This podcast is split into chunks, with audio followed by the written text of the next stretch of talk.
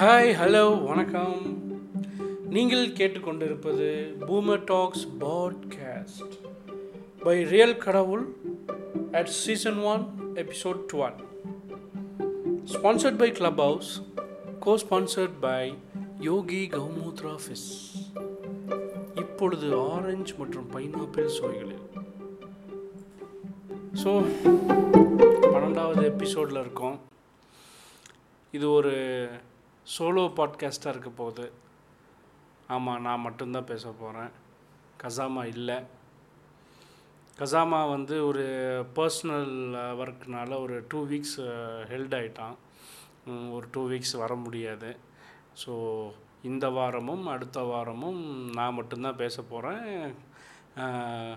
மொக்கையாவோ கடுப்பாவோ இருந்தால் பொறுத்துக்கங்க. ஓகே இந்த வாரம் சோலோ பாட்காஸ்ட்னு முடிவு பண்ணியாச்சு. என்ன பேசுகிறது எப்படி பேசுகிறது உங்கள் கூட பர்சனலாக பேசுகிற மாதிரி இருக்கணும் அப்படின்னு யோசிச்சுட்டு இருந்தேன்.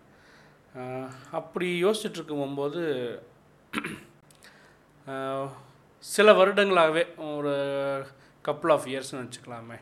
ஒரு ரெண்டு வருஷத்துக்கு மேலே எனக்கு வந்து ரெண்டு இல்லை மூணு வருஷம் ஆயிடுச்சு. எஸ் இது வந்து மூணாவது வருஷம். மூணு வருஷமாக எனக்கு வந்து கண்டினியூஸாக ஒரு மனுஷன் வேலை செஞ்சுக்கிட்டே இருக்கும்போது அதாவது வேலைன்னா என்ன சொல்கிறது ஒரு ஒரு உதவி செஞ்சுட்டே இருக்க முடியுமா? உங்களால் முடியுமா? டெய்லியும் வருஷக்கணக்காக மாதக்கணக்காக வாரக்கணக்காக எந்த கேப்பும் இல்லாமல் எவ்வளவு இடையூறு வந்தாலும் எவ்வளவு கஷ்டங்கள் வந்தாலும் அதை தொடர்ந்து செஞ்சுட்டே இருக்காங்க. ஒரு டீம் எனக்கு அந்த டீமாக தெரியாது. ஏன்னா அவர் முகநூல் நண்பர். அவரை வந்து நான் ஃபாலோ பண்ணுறேன் ஃபோன் பண்ணுவேன் பேசுவேன். என்னால் முடிஞ்சதை பண்ணிகிட்ருக்கேன் ஆனால் வந்து என்ன அப்படின்னு கேட்டிங்கன்னா நான் நேரில் பார்த்ததில்ல. சீக்கிரமாக பார்க்குற சந்தர்ப்பம் அமையும் அப்படின்னு எக்ஸ்பெக்ட் பண்ணுறேன் டைட்டில் கார்டு பார்த்தீங்கன்னா தெரியும். அதில் வந்து ஒரு நண்பரை வந்து போட்டிருப்பேன். அவரை வந்து பாராட்டும் விதமாக பெருமைப்படுத்தும் விதமாக நான் வந்து ஒரு ம ஒரு ஆலமரம் இருக்குது அந்த ஆலமரத்தில் வந்து அவரை மர்ஜ் பண்ணியிருக்கேன். ஏன் அப்படின்னா அந்த டீமில் நிறைய பேர் ஒர்க் பண்ணாலும் வெளியே இருந்து பார்க்குற எனக்கு தெரியுது he is the pillar of that ஏன்னா உழைப்பு. அவ்வளோ உழைப்பு. ஃபேஸ்புக் மூலிமா நல்லா ஸ்ப்ரெட் ஆகிருக்கிறாங்க நிறைய கான்டாக்ட்ஸு நிறைய கான்ட்ரிபியூட்டர்ஸ் இருக்காங்க. அதுக்கு முக்கியமான காரணமாக ஷேக் அப்துல்லா. அவர் தான் அந்த டைட்டில் கார்டில் இருக்கிறவர். பிஎஸ்ஆர் ட்ரஸ்ட் அப்படின்னு சொன்னால் எனக்கு வந்து ஷேக் அப்துல்லா மோகன் தான் ஞாபகத்துக்கு வரும். அந்தளவுக்கு அந்தளவுக்கு டுவெண்ட்டி ஃபோர் பார் செவன் வந்து அந்த ட்ரஸ்ட்டும் அங்கே இருக்கும் குழந்தைகளையும் மட்டுமே நினச்சி வேலை செஞ்சுட்டு இருக்கக்கூடிய ஒரு மனுஷன். He's an ex Muslim atheist ரொம்ப கஷ்டப்பட்டு மதத்திலிருந்து வெளியே வந்து ஏத்திஸ்டாக மாறி இன்றைக்கி பம்பரமாக சுழல்வாரியா மனுஷன். எப்படி சுற்றுவாருன்னு சொல்ல முடியாத அளவுக்கு சுற்றுவாப்பில் கேட்பீங்க நீங்கள் இந்த எபிசோட் முடியும் போகும்போது உங்களுக்கு எவ்வளோ ஒர்க் பண்ணியிருப்பாங்க அவங்க அப்படின்னு புரியும். ஸோ எபிசோடுக்குள்ளே போகிறப்போ பிஎஸ்ஆர் ட்ரஸ்ட் அப்படின்னு சொல்லும்போது அவங்க ஒரு டேக்லைன் வச்சுருக்காங்க. Have energy to lead people உண்மையாலுமே செம்ம எனர்ஜியா kudos to your team hi fi okay இப்போ நீ ஏன்டா இப்போ ட்ரஸ்ட்டு பற்றி இப்போ பேசுகிற ஏன்டா மார்க்கெட்டிங் பண்ணுற அப்படின்னு கேட்டிங்கன்னா இது மார்க்கெட்டிங் இல்லை. அதாவது தொடர்ந்து ஒருத்தங்க வேலை செஞ்சுட்டே இருக்காங்க.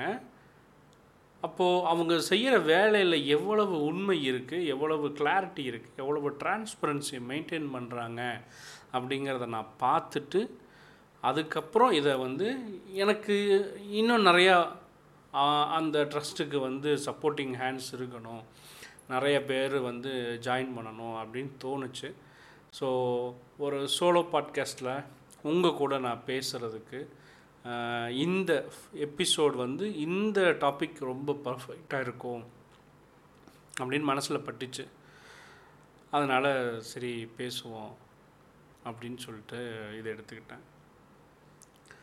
அவங்க ஒரு நிறையா வச்சுருக்காங்க காசஸ் ஸோ நான் ஒவ்வொன்றா வந்து அது என்னென்னு எக்ஸ்பிளைன் பண்ணிவிட்டு இந்த லாக்டவுனில் நடந்த சுவாரஸ்யமான சம்பவங்கள் அதோட கதைகள் அதெல்லாம் சொல்லி என்னுடைய பார்வை அதாவது கடவுளின் பார்வையில் அப்படின்னு அந்த ஸ்டோரி இருக்கும். ஒரு இருபது ஷார்ட் ஸ்டோரிஸ் அந்த ஷார்ட் ஸ்டோரிஸுக்கு முடிஞ்ச உடனே கடவுளின் பார்வையில். யார் அந்த எதுக்கு அந்த ஷார்ட் ஸ்டோரிஸ் அந்த ஷார்ட் ஸ்டோரிஸில் வர்றவங்க யார்? ஏன் அவங்கள பற்றி நம்ம பேசணும்? அப்படிங்கிறதெல்லாம் நம்ம போக போக பார்ப்போம். ஸோ அவங்க என்னெல்லாம் வச்சுருக்காங்க அப்படின்னா பாத்திரம் அப்படின்னு சொல்லிட்டு ஒரு டைட்டில் வச்சு ஒர்க் பண்ணுறாங்க அந்த பாத்திரம் என்ன பண்ணுவாங்க? டெய்லியும் அது வந்து டெய்லியும் சோறு போடுறாங்க.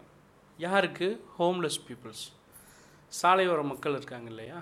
சாலையோர மக்களுக்கு டெய்லியும் போடுறாங்க ஆல்மோஸ்ட் ஆல்மோஸ்ட் நான் வந்து பார்த்துட்டேன். டெய்லியும் முடிஞ்ச அளவுக்கு. குறைஞ்சபட்சமாக இருபது பேர் முப்பது பேராவது ஐம்பது அறுபது எழுபது எண்பதுன்னு. அன்னைக்கு கான்ட்ரிபியூஷன்ஸ் யாராவது உங்களோட பிறந்த நாள் கல்யாண நாள் இந்த மாதிரி ஞாபகம் நிகழ்ச்சி விசேஷங்கள் என்ன உங்களோட பர்சனல் லைஃப்பில் செலப்ரேட் பண்ணணும்னு நினச்சாலும் அது மூலயமா இவங்கக்கிட்ட யாராவது இவ்வளோ கேஷ் இருக்குது ஷேக்கு நான் உங்களுக்கு கொடுக்குறேன் அப்படின்னு சொன்னால் அதை வாங்கிட்டு அன்னைக்கு அந்த பாத்திரங்கிற சைஸ் மாறும். புரிஞ்சுதுங்களா? நீங்கள் நிறையா அன்னைக்கு நிறைய ரெண்டு மூணு பேர் கான்ட்ரிபியூட் பண்ணால் ஒரு நூறு சாப்பாடு இல்லாட்டி கம்மி அந்த மாதிரி. ஆனால் டெய்லியும் போட்டுருவாங்க. அதுதான் வந்து இந்த பாத்திரம் அப்படிங்கிற ஒரு ஆக்டிவிட்டி அடுத்த ஆக்டிவிட்டியில் கொடுத்து உண் அப்படின்னு ஒரு ஆக்டிவிட்டி பண்ணுறாங்க இது ரொம்ப ஸ்பெசிஃபிக்காக இருக்கும். கேள்விப்பட்டிருக்க மாட்டீங்க. நிறைய பேர் இதை பண்ணியிருக்கவே மாட்டாங்க. ஏன் அந்த கொடுத்து உண் அப்படின்னு கேட்டிங்கன்னா அவங்க ஒரு ஹோம் ரன் பண்ணுறாங்க அதில் குழந்தைங்க இருக்கிறாங்க. அந்த குழந்தைங்க இருக்கிறாங்க இல்லையா அவங்களுக்கு ஊட்டச்சத்து குறைபாடு இல்லாமல் இருக்கணும் ப்ரோட்டீன்ஸ் நிறையா இருக்கணும் அப்படிங்கிறதுக்காக காஸ்ட் கம்மியாக இருக்கணும். எப் எல்லோரும் நிறையா கான்ட்ரிபியூட் பண்ணும் ரவுண்ட் த இயர் கான்ட்ரிபியூட் பண்ணும் என்ன தெரியுமா ஒரு ஆப்ஷன் பண்ணியிருக்காங்க? வெள்ளை கொண்ட கடலை. Yes you heard it right வெள்ளை கொண்ட கடலை சன்னா தால் இந்த சன்னா தாலை வந்து அக்யூர் பண்ணுறாங்க ஒரு வருஷத்துக்கு இத்தனை குழந்தைங்களுக்கு இத்தனை பேர் இருக்கிறாங்க இவங்களுக்கு எவ்வளோ தேவைப்படும் அப்படின்னு ஒரு கணக்கு போட்டு ஒரு இயர்லேருந்து ஸ்டார்ட் பண்ணி அதுக்கு ஒர்க் பண்ணுறாங்க அதுக்காக மட்டுமே ஒரு ஆக்டிவிட்டி அதை அக்வயர் பண்ணுறதுக்கு மட்டும் ஒரு ஆக்டிவிட்டி நைஸில் நல்லா திங்க் பண்ணி பண்ணியிருக்காங்க. இந்த இடத்துல இதுக்கு ஒரு பெரிய கங்க்ராட் சொல்லுவோம். கற்க தோல் கொடு. கேட்குறக்கே நல்லா இருக்குல்ல? கற்க தோல் கொடு. ஏன்னா ஒரு சொசைட்டியை படிக்க வைக்கிறதுனால அங்கே படித்தவன் மட்டும் மேலே வரல. அந்த சொசைட்டியே மேலே வருது. அப்படியே அந்த சொசைட்டியும் சேர்த்து அப்படியே மேலே தூக்கிட்டு வரும். அந்த ஒர்க்கை ரொம்ப அழகாக பண்ணுறாங்க கற்க தோல் கொடு. குறைஞ்சது ஒரு நூறு பேத்துக்கு அந்த இயருக்கான கம்ப்ளீட் ஃபீஸ் அது போக படிக்க தேவையானது புக்ஸு லொட்டு லொசுக்கு அக்சசரி ஸ்டேஷ்னரிஸ் அது போக லைஃப் சப்போர்ட்டு அப்படின்னு கம்ப்ளீட்டாக எடுத்துக்கிறாங்க.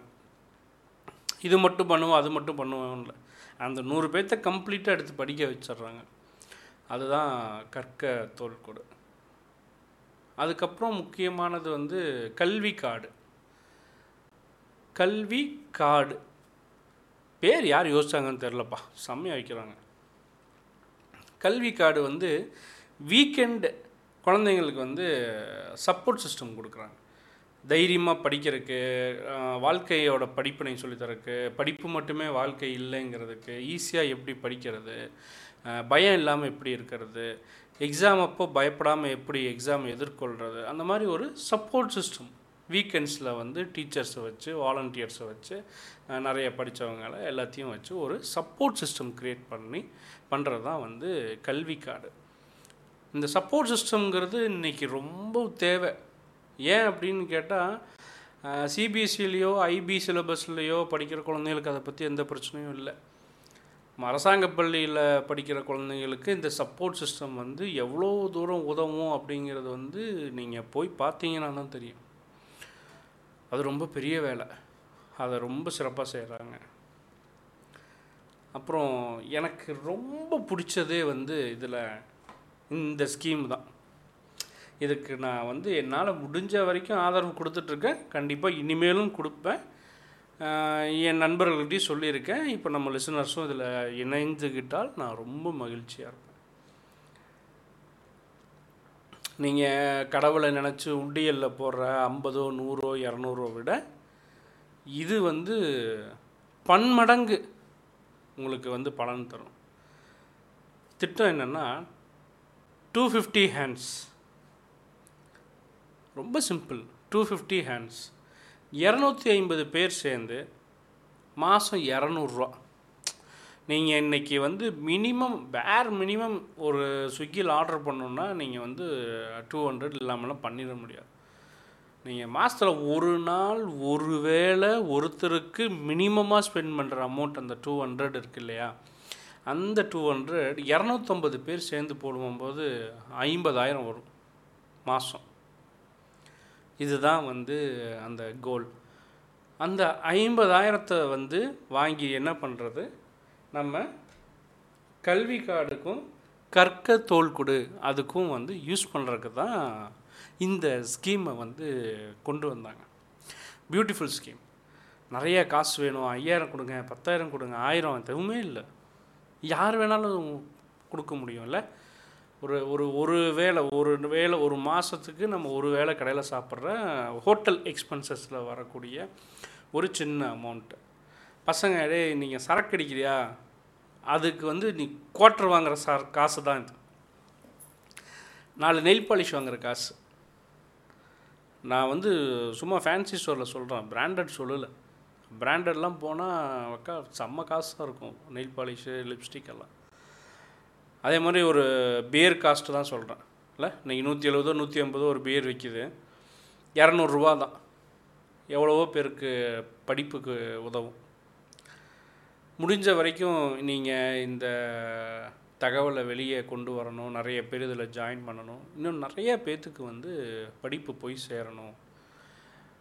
நம்ம வந்து கிராஸ் என்ரோல்மெண்ட் ரேஷியோவில் வந்து ஐம்பது பர்சன்ட் தான் வந்திருக்கோம். பத்தாது அது நூறு ஆகணும் அப்படின்னு எல்லாரும் ஆசைப்படுறோம். இந்த நேரத்தில் இந்த மாதிரியான ஒரு ரொம்ப எக்ஸ்க்ளூசிவான எல்லாத்தினாலையும் அஃபோர்ட் பண்ணக்கூடிய ஒரு திட்டமாக இருக்குல்ல? நீங்கள் எல்லாம் ஜாயின் பண்ணி சப்போர்ட் பண்ணுங்கள் இதோடு உங்கள் வேலை முடிஞ்சிருதா அப்படின்னு கேட்டால் இல்லை. இந்த டூ ஃபிஃப்டி ஹேண்ட்ஸுக்கு மாதம் மாதம் அப்டேட் கொடுத்துருவார். இந்த மாதம் எவ்வளோ கான்ட்ரிபியூஷன் வந்துச்சு? உங்களுக்கு வாட்ஸ்அப்பில் வந்துடும் நான் எவ்வளோ செலவு பண்ணேன்? யாருக்கு ஃபீஸ் கட்டினேன்? அதுக்கான ரெசிப்ட் என்ன இருக்குது இதெல்லாம் வாட்ஸ்அப்லேயும் வரும். ஃபேஸ்புக்கில் வந்து இப்போ இஎஸ்ஆர் ட்ரஸ்ட்னு பேஜ் வச்சுருக்கிறாரு. அதுலேயும் போட்டுருவாப்பில். அவரோட பர்சனல் ப்ரொஃபைல்லையும் வந்துடும் உங்களுக்கு வாட்ஸ்அப் குரூப்லேயும் வந்துடும் பர்சனலாகவும் அனுப்பிச்சி விட்டுறாங்க அதாவது இந்த மாதம் நாற்பது பேர் சேர்ந்து கொடுத்தாங்க. முப்பதாயிரரூவா கலெக்ட் ஆச்சு. அதில் பத்தாயிரரூவா இவங்களுக்கு ஃபீஸ் கட்டணும். அவனுக்கு ஆறாயிரம் கட்டணும். அவனுக்கு எட்டாயிரம் கட்டணும். மிச்சம் இவ்வளோ பணம் வச்சுருக்கோம். போன மாதம் வந்த மிச்சம் எவ்வளோ டோட்டலாக எவ்வளோ இருக்குது இந்த அக்கௌண்ட்ஸோட டிரான்ஸ்பரன்சி அண்ட் ப்ரைவசி எனக்கு இதுதான் ரொம்ப பிடிச்சது.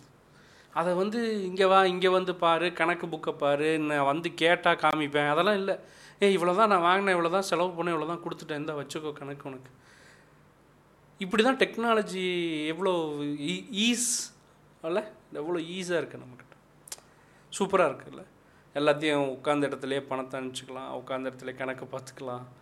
நைஸ் இவ்வளோ டிரான்ஸ்பரன்சியாக ஒரு என்ஜிஓ நான் கேள்விப்படலை. நான் பார்க்கலன்னு சொல்லலாம். நான் நிறைய என்ஜிஓ கூட டைப்பில் இருக்கேன். பட் இவ்வளோ டிரான்ஸ்பரன்சியை வந்து ஒர்க் பண்ணுற மாதிரி நான் யாரையும் பார்க்கல. மூணு வருஷத்தில். அதுக்கப்புறம் நிறைய பண்ணுவாருங்க. சிறார் தீபாவளி சிறார் பொங்கல் சிறார் கிறிஸ்மஸ் சிறார் அந்த சின்ன குழந்தைங்க இருக்காங்க பாருங்கள் அந்த குட்டி குட்டி குழந்தைங்களுக்காக தீபாவளிக்கு வந்து ஒரு கிட்டு ரெடி பண்ணுவாங்க. ஒரு கிட்டோட ஒரு ஒரு ஒரு கிட்டுக்கு வந்து இவ்வளோ தான் ஒரு ஆயரூபா ஆயிரத்தி இரநூறுபா ஸ்பான்சர் பண்ணால் அவங்களுக்கு வந்து அதில் ட்ரெஸ்ஸு பட்டாசு எல்லாம் கிடச்சிரும் அப்படிங்கிற மாதிரி தீபாவளிக்கு பொங்கலுக்கு அதே மாதிரி ஒரு கிட்டு கிறிஸ்மஸ்க்கு நியூ இயர்க்குன்னு. எனக்கு என்ன இவர்கிட்ட ரொம்ப பிடிக்கும் அப்படின்னா நான் என்ஜிஓ தானே நடத்துகிறேன் பழைய துணியை கொடுங்கன்னு கேட்க கேட்டதில்லை. கேட்கவே மாட்டார். பழசு வாங்கவே கொடுக்கவே மாட்டாங்க. ஏன் நம்ம கொடுக்குறோம் அப்படிங்கிறதுனால நம்ம யூஸ் பண்ணதையோ இல்லை ஒரு ஒரு மாதிரி குவாலிட்டி லெஸ்ஸை கொடுக்கணுன்னு ஏதாவது இருக்கா? இல்லை. அதை உடையும். அவங்களும் நம்மளை மாதிரியான ஒரு மக்கள் தானே. நமக்கு யாராவது யூஸ் பண்ணதை கொடுத்து மனசு சங்கடமாக இருக்கும்ல. நான் இதை யூஸ் பண்ணேன் எனக்கு இப்போது வேணாம் நீ போட்டுக்கோன்னு சொன்னான். அது மாதிரி ஏன் அவங்களுக்கு நம்ம கொடுக்கணும்? நல்லது செய்வோமே. கிவ் த பெஸ்ட் அப்படின்னு ஒரு மைண்ட் செட்டில் பண்ணுறாங்க அது எனக்கு ரொம்ப பிடிச்சிருக்கு. That's something special with them இல்லை ரொம்ப ஒரு ஸ்பெஷல் டச் நீங்கள் யோசிச்சு பாருங்கள் அதாவது எதுவுமே இல்லைங்கிறதுல வந்து பழசு இருக்கிறது நல்லது தானே அப்படின்னு. நான் நிறைய ரொம்ப வருஷமாக வந்து இந்த டிசாஸ்டர்ஸில் நான் ஒர்க் பண்ணியிருக்கேன். ரொம்ப சின்ன பையன்லேருந்து ரொம்ப ரொம்ப சின்ன வயசுலேருந்தே வந்து அது ஒரு டிசாஸ்டரில் ஒர்க் பண்ணும்போது நீங்கள் நம்ப மாட்டீங்க. மழை மாதிரி பழைய துணி குவியும். இந்த கில்ட் ஃபீல் இல்லாமல் இருக்கிறதுக்காக நம்ம மக்கள் என்ன பண்ணுவாங்க?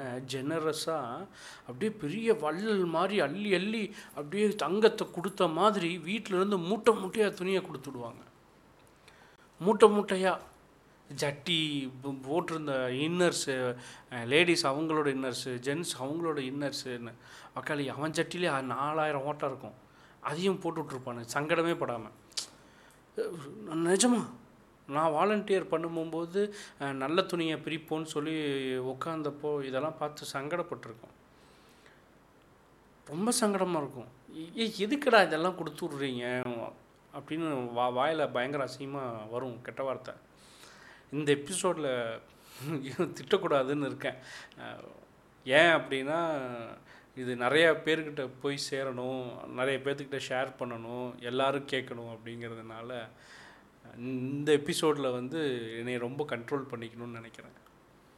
அவ்வளோ மோசமாக துணி கொடுத்துடுவானு எதுக்கு? நீ என்ன அக்கம்ப்ளிஷ் பண்ண நினைக்கிற? கொடுத்துட்டேன்னு பெருமையாக பீத்திக்கணுமா? நல்லதை கொடுக்கலாமே. அதுலேயும் சில பேர் ந- நல்லவங்க நிறைய பேர் இருக்காங்க. துவைச்சி அயன் பண்ணிலாம் கொடுத்து விட்ருக்காங்க நான் அவங்களெல்லாம் தப்பு சொல்ல விரும்பலை. ரொம்ப நல்ல ட்ரெஸ்ஸு அயன் பண்ணி நீட்டாக கொடுத்துட்ருப்பாங்க. ஆனால் சிலதெல்லாம் இருக்குது பாருங்கள் நாலு வருஷம் அஞ்சு வருஷமாக வந்து சூட்கேஸில் போட்டு திணிச்சு மா அட்டாளியில் தூக்கி போட்டிருந்ததெல்லாம் தூக்கி கொடுத்துடுவாருங்க அது அது உனக்கு கொடுத்தா நீ போடுவியா? யாராச்சும் உன்ன மாதிரி நல்லா இருந்தவன் தானே ஒரு டிசாஸ்டரில் பாதிக்கப்படுறான். ஒரு பூகம்பமோ ஒரு சுனாமியோ ஒரு வெள்ளமோ ஒரு புயலோ வந்து எல்லாம் நல்லா இருந்த மக்கள் தானே. அவங்க வந்து எவ்வளவோ சிறப்பாக அவங்களும் வந்து ஒரு தொழில் பண்ணிகிட்டு இருந்திருக்கலாம். என்னவோ பண்ணிகிட்டு இருந்திருந்திருக்கலாம். சுயமரியாதையோடு இருந்தவங்க தானே. இன்றைக்கி திடீர்னு ஒன்றும் இல்லாமல் போயிடுச்சு. ஒரே ராத்திரியில் அப்படிங்கும்போது அவங்ககிட்ட கொண்டு போய் கொடுக்குறது. அது ரொம்ப ஹெசிடேட் பண்ணுவாங்க. நீங்கள் நீங்கள் வந்து ஒர்க் பண்ணியிருந்தீங்கன்னா அந்த எக்ஸ்பீரியன்ஸ் உங்களுக்கும் இருந்திருக்கும். நீங்கள் நேரில் போய் கொடுக்க போகும்போது அவங்க வந்து அந்த சாப்பாடை வாங்கிக்குவாங்க. பசியை வந்து மனிதனால் தாங்கிக் கொள்ள முடியாது. அது ரொம்ப கொடுமையானது. பசி. சாப்பாடு இல்லாமல் இருக்கிறது ரொம்ப கஷ்டம். ரொம்ப ரொம்ப கஷ்டமாக இருக்கும். அதனால் அந்த சாப்பாடு வாங்கிக்குவாங்க. போட்டிருக்கிற துணியோடு இருப்பாங்க. புதுசு வாங்குவாங்க. சுயமரியாதை ரொம்ப முக்கியம் இல்லை. ம- ஒரு மனிதனாக பிறந்தவனுக்கு. ஸோ அந்த பழசுங்கிறது ஒரு மனிதனோட சுயமரியாதையை தொட்டு பார்க்கும். அதனால் நிறைய பேர் ஹெசிடேட் பண்ணுவாங்க. ரெண்டாயிரத்தி பதினஞ்சில் வந்த புயலாகட்டும் கஜா புயலாகட்டும் அதுக்கு முன்னால் வந்த சுனாமி ஆகட்டும் அதுக்கு முன்னால் வந்த பூகம்பம் அதுக்கு நான் நேரில் போகல.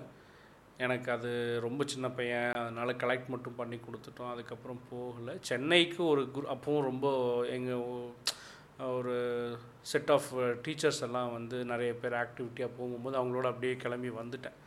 அப்போ இங்கே வந்து பார்த்தேன். மலை மாதிரி குமிஞ்சு குமிஞ்சு குமிஞ்சு குவிஞ்சு வச்சுருந்தாங்க. லாரி லாரியாக லாரி லாரியாக துணியை கொட்டி வச்சுருந்தாங்க. அவ்வளோ பழைய துணி. தமிழ்நாடே பழைய துணி கொடுத்துட்ருச்சு சென்னைக்கு. என்டையர் தமிழ்நாடு பழைய துணி சென்னைக்கு கொடுத்துட்ருக்கு அதில் எல்லாம் பார்த்து தான் இவங்களும் அந்த மைண்ட் செட்டுக்கு வந்திருப்பாங்கன்னு நினைக்கிறேன். கொடுத்தா புதுசு கொடுப்போம் நல்லது கொடுப்போம். இல்லாட்டி வேண்டாம் எதுக்கு போயிட்டு அப்படின்னு. நல்ல கான்செப்ட் அது. ஸோ நீங்களும் இனிமேல் அதை ஃபாலோ பண்ணால் நல்லாயிருக்கும்னு நினைக்கிறேன். ஃபாலோ பண்ணி பாருங்கள் it gives you real happiness so இப்போ திரும்பவும் நம்ம வந்து நம்மளோட அந்த பியூட்டிஃபுல்லான ஒரு எபிசோட்குள்ளே போ கண்டினியூ பண்ணுவோம். வெளியே போயிட்டேன்னு நினைக்கிறேன்ல. லாக்டவுன் ஃபஸ்ட் டைம் கேள்விப்படுறோம். பேண்டமிக் அப்படின்னா என்ன? அர்த்தமே தெரியாது. இதெல்லாம் ஏதோ ஹாலிவுட் படத்தில் கேட்டது. ஃபஸ்ட் டைம் நம்ம ஃபேஸ் பண்ணுறோம் போன வருஷம் லாக்டவுன் அப்படின்னு அனௌன்ஸ் பண்ணுறாங்க பசிங்கிறது வந்து எத்தனை பேர்த்துக்கு வந்து லேட்டாக சாப்பிட்றதுனால வந்த பசி இருக்கும்? இன்றைக்கி இன்னைக்கு காசு இல்லாமல் சாப்பிடாம இருந்திருக்கீங்களா? கையில் காசு இல்லை அதனால சாப்பிடல. வேலை இல்லை சாப்பிடல. வறுமை சாப்பிடல. நான் இருந்திருக்கேன். காசு இல்லை. அதனால் சாப்பிட முடியல. கஷ்டம்னா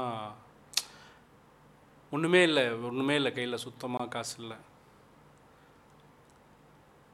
ஆனால் பசிக்குது. என்ன பண்ணுவீங்க? யார்கிட்டையும் ஹெல்ப் கேட்க முடியாத ஒரு சுச்சுவேஷன் என்ன பண்ணுறதுன்னே தெரியாது. அப்படி ஒரு சங்கடமான சூழ்நிலை இருக்கும். அந்த மாதிரியான சூழ்நிலை வந்து ஒரு வேலைக்கு போகிறோம் சம்பாதிக்கிறோம் ஏதோ சூழ்நிலை. அந் காசு இல்லை சாப்பிடாம இருக்கோம் அதெல்லாம் வேறு. எப்பயுமே அதே சூழ்நிலையில் இருக்கிற மக்களோட நிலைமையை யோசிச்சு பாருங்களேன். அப்போ வந்து இந்த லாக்டவுன் அனௌன்ஸ் பண்ணுறான் இருபத்தி ஒரு நாள் யாரும் வீட்டை விட்டு வெளியே வரக்கூடாது. கடையெல்லாம் வந்து அப்படியே துவம்சம் பண்ணுறாங்க மக்கள். நான்லாம் ஏதோ சும்மா பிஸ்கட் பாக்கெட்டு ப்ரெட் பாக்கெட்டாவது வாங்கலாம் அப்படின்னு போய் பார்க்குறோம். கடையை சூறையாடி வச்சுருக்கானுங்க. டிபார்ட்மெண்ட் ஸ்டோரில் ஒரு பொருள் இல்லை. கடை காலி. இருந்து கடைசி இது வரைக்கும் மொத்தமாக காலி பண்ணிட்டான். ஒன்றுமே இல்லை. அப்படி வாங்கிட்டு போய் வீட்டில் எல்லாரும் ஸ்டாக் பண்ணிட்டானுங்க. இவங்க என்ன பண்ணுவாங்க இந்த சாலையோர மக்கள்? அப்படிங்கும்போது இவங்க யோசித்தாங்க யோசிச்சு டக்குன்னு ஒரு வேலை செஞ்சுட்டார் ஒரு வேலைக்கு ஒரு நபருக்கு ஆகிற செலவு முப்பத்தி மூணு ரூபா அப்படின்னு ஒரு தோராய கணக்கு. நல்ல சாப்பாடு. தக்காளி சாப்பாடு அது இதெல்லாம் இல்லை. முப்பத்தி மூன்று ரூபா அப்படின்னு போட்டு யாரால முடியுமோ நீங்கள்லாம் காசு கொடுங்க. அதாவது முப்பத்தி மூன்று ரூபாய் கொடுத்தாலும் போதும். உங்களால் அவ்வளோதான் முடியுமா? நீங்கள் முப்பத்தி மூணு ரூபா கொடுங்க. அறுபத்தி ஆறு ரூபா கொடுங்க. அந்த மாதிரி நூறுரூவா கொடு. மூணு பேர் சாப்பிடுவாங்கல்ல. அந்த மாதிரி ஒரு கணக்கு போட்டு அப்போ நல்லா நல்லா பண்ணார். போன வருஷம் செம்மையாக சூப்பராக எல்லாத்துக்கும் வந்து யூஸ் பண்ணி சிறப்பாக கொடுத்தாரு. அப்புறம் லாக்டவுன் ரிலாக்ஸ் ஆச்சு அதெல்லாம் போச்சு. அப்புறம் பாத்திரம் டெய்லி பாத்திரத்துக்கு போயிட்டாங்க. இன்றைய பாத்திரம் நிகழ்ச்சிக்கு. இன்றைய பாத்திரம் நிகழ்ச்சியில் எல்லாத்துக்கும் சாப்பாடு போட்டு சூப்பராக போயிட்டு இருந்தாங்க. அப்புறம் திரும்பவும் லாக்டவுன் இல்லை. ரெண்டாவது அலை திரும்பவும் லாக்டவுன் திரும்பவும் பிரச்சனை திரும்பவும் எல்லாத்துக்கும் சாப்பாடு போடணும். ஆனால் இந்த டைம் என்ன ஆச்சு அப்படின்னா போன தடவை இவர் பண்ணதை பார்த்துட்டு இந்த டைம் நிறைய பேர் சப்போர்ட் மளிகை கடைக்காரங்க குடோன் வச்சுருக்கவங்க இந்த மார்க்கெட்டில் இருக்கவங்க எல்லோரும் வந்து குறைஞ்ச விலைக்கு தரோம் ஷேக் வாங்கிட்டு போங்க. நல்லது செய்கிறீங்க நாங்களும் எங்கள் சப்போர்ட்டு கொடுக்குறோம். செய்யுங்க.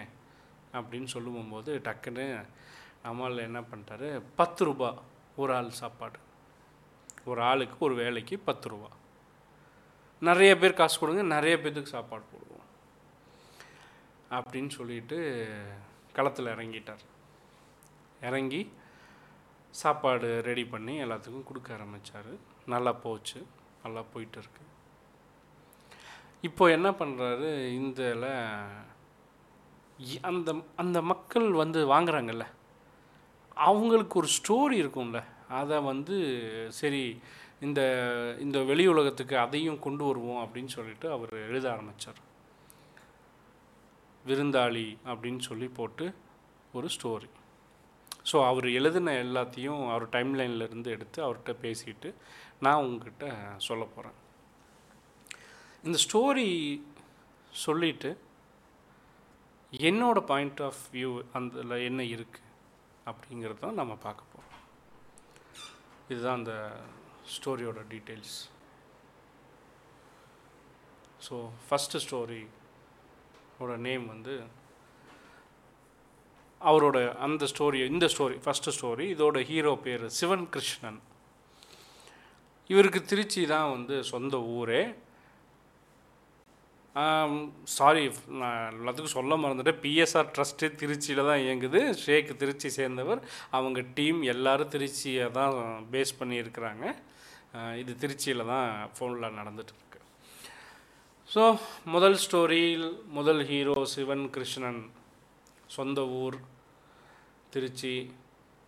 அங்கே ஒரு மால் இருக்குது போல் ஏதோ எஃப்எஸ்எம் மால் அப்படின்னு சொல்லிட்டு ஃபேமிலியோ இருந்திருக்கிறாரு. அவங்க அப்பா பேர் வந்து கிருஷ்ணன் அம்மா பேர் சிவகாமி. கூட அஞ்சு பேர் மொத்தம் அவங்க பசங்க வந்து அஞ்சு பேர் அஞ்சு பேருக்கும் கல்யாணம் ஆகலை. ரோட்டில் வந்து பிளாஸ்டிக் எடுத்து தான் வந்து இவங்க ஃபேமிலி வந்து போயிட்டுருக்கு. சின்ன வயசுலேயே வந்து அவங்க அம்மா அப்பா ரெண்டு பேருமே வந்து இறந்துட்டாங்க இவரோட சின்ன வயசில். அவங்க இருந்த ஒரு வீடு வந்து கவர்மெண்ட் வரும்ல அப்பப்போ வந்து நம்ம சென்னையில் கூட பார்த்துருப்போம்ல திடீர்னு இங்கே இருக்கவனை தூக்கி முப்பது கிலோமீட்டர் வெளியே தூக்கி போட்டு நீ போய்ங்க நாங்கள் வேறு கட்டுவோம் வேறு கட்டுவோம் அப்படின்னு சொல்லிட்டு.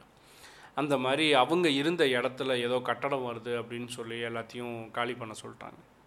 கிளியரன்ஸ் அந்த கிளியரன்ஸில் வீடு போயிடுச்சு ஆயிரத்தி தொள்ளாயிரத்தி எழுபத்தி ஆறில் வந்து கிளியரன்ஸில் ரோட்டுக்கு வந்தவர்.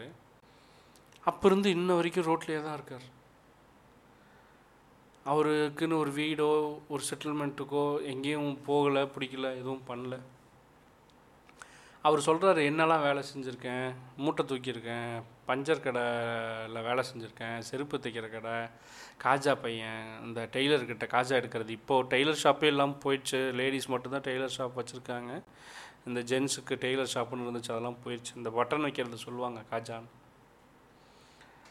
தினம் என்ன வேலை செய்கிறனோ என்ன சம்பாதிக்கிறனோ அதை அன்னைக்கு சாப்பாட்டுக்கு வச்சுக்குவேன். அவ்வளோதான் அப்படின்னு சொல்கிறார் அப்புறம் நிறைய டாலர் போட்டிருந்தாராம். ஒரு நான் ஃபோட்டோ நீங்கள் ஷேக்கோட டைம்லைன் போனீங்கன்னா எல்லாத்தோட ஃபோட்டோவும் இருக்குது அதில் பார்த்தீங்கன்னா நிறைய டாலரு பேப்பரு அது இதுன்னு போட்டிருந்தாரு. என்ன அப்படின்னு கேட்டால் இது எங்கள் தாத்தா கொடுத்தாரு அப்படின்னு சொல்லிட்டு போட்டுட்டு இருந்திருக்கிறாரு. பழைய வாட்ச்சு பிளாஸ்டிக் பேப்பர் பொறுக்கிறார்ல. அதெல்லாம் வந்து அவர் கிடச்சது எல்லாத்தையும் எடுத்து கலெக்டிவாக அப்படியே பண்ணி போட்டிருக்கிறாரு. மிமிக்கிரியெல்லாம் எல்லாம் நிறைய பண்ணியிருக்கிறாரு. எப்போவும் ஒரு பாக்கெட் சாப்பாடு தான் வாங்குவாராம். அன்னைக்குன்னு பார்த்து இரும்பு கடை இல்லை இருந்துச்சுன்னா நாங்கள் பழசெல்லாம் பொறுக்கி கொண்டு போய் அந்த பழைய இரும்பு கடையில் போட்டுட்டு நான் எனக்கு வர காசுலேயே நான் சாப்பிட்டுக்குவேன். இப்படியெல்லாம் நான் வாங்க மாட்டேன். தன்மானம் இருக்குது இங்கே பலருக்கும். ஆனால் அந்த என் தன்மானத்தை இந்த பசி வந்து நசுக்கிருச்சு. அதனால் வந்து எனக்கு என்ன சொல்கிறதுன்னு தெரியல ஒரு மாதிரி அந்த இடம் வந்து உங்களுக்கு we are adults we can understand அவர் இதை சொல்லிகிட்டே வாங்கிட்டு போயிருக்கார். இப்போது ஏற்கனவே நான் சொன்னேன்ல இந்த பழசு கொடுக்கறது அது இதுன்னு சொல்லிட்டு. I don't mean to degrade anyone over here ஆனால் அவருக்கு அது அவரோட தன்மானம்னு அவரே சொல்கிறார் எனக்கு இந்த சாப்பாடு வாங்கிறதே வந்து என் தன்மானம் ஒத்து வரல. ஆனால் என் பசி வந்து என் தன்மானத்தை வந்து தொட்டு பார்க்குது. என்ன பண்ணுறது அப்படின்னு. அப்போ இந்த மாதிரி ஒரு மக்கள்கிட்ட நம்ம ஏன் கடுமையாக நடந்துக்கணும்? அவங்களும் மனுஷங்க தானே. நம்மளை மாதிரியே இருக்கக்கூடிய ஒரு ரெண்டு கால் ரெண்டு கை இருக்கக்கூடிய சக மனிதன் தானே.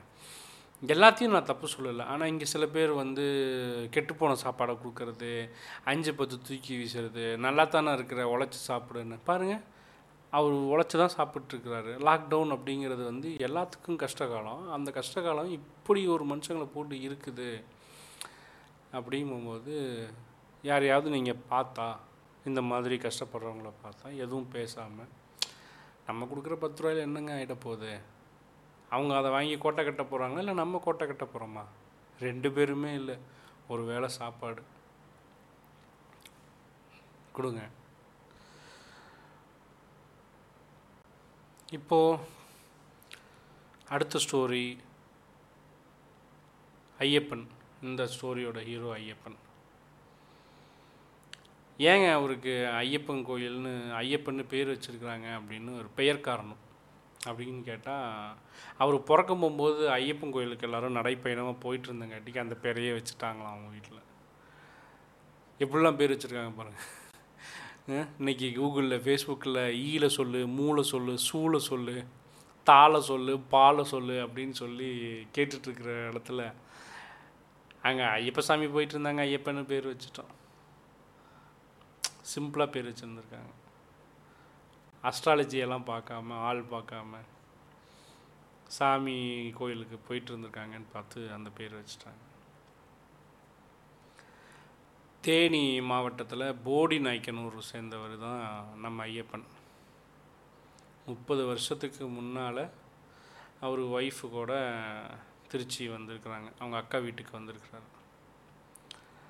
இங்கே வந்து இந்த அமெரிக்கன் டைமண்ட்ஸ்னு சொல்லுவோம் நம்ம. இந்த நகையில எல்லாம் வந்து கல் வைப்பாங்க. ஒரிஜினல் டைமண்ட் மாதிரி இருக்கும். ஆனால் அது ஒரிஜினல் கிடையாது. அந்த கல் வந்து பாலிஷ் பண்ணி செய்கிற வேலையில் இருந்திருக்கிறாரு. ஓ, அவங்க இங்கே வந்து நல்லபடியாக செட்டில் ஆகிருக்கிறாரு முப்பது வருஷத்துக்கு முன்னால். வேலை நல்லா இருந்திருக்கு. வேலை வே வீடுக்கு வாடகைக்கு எடுத்து வீட்டில் இருந்திருக்கிறாங்க. அவருக்கு வந்து குழந்தைகள் எதுவும் இல்லை. நம்ம நமக்கு நாமளே குழந்தைங்க நாமளே இருப்போம் அப்படின்னு சொல்லிட்டு அவரோட அக்கா பசங்களையே தன்னோட பிள்ளையாக நினச்சி சந்தோஷமாக வாழ்ந்துட்டு இருந்திருக்காங்க.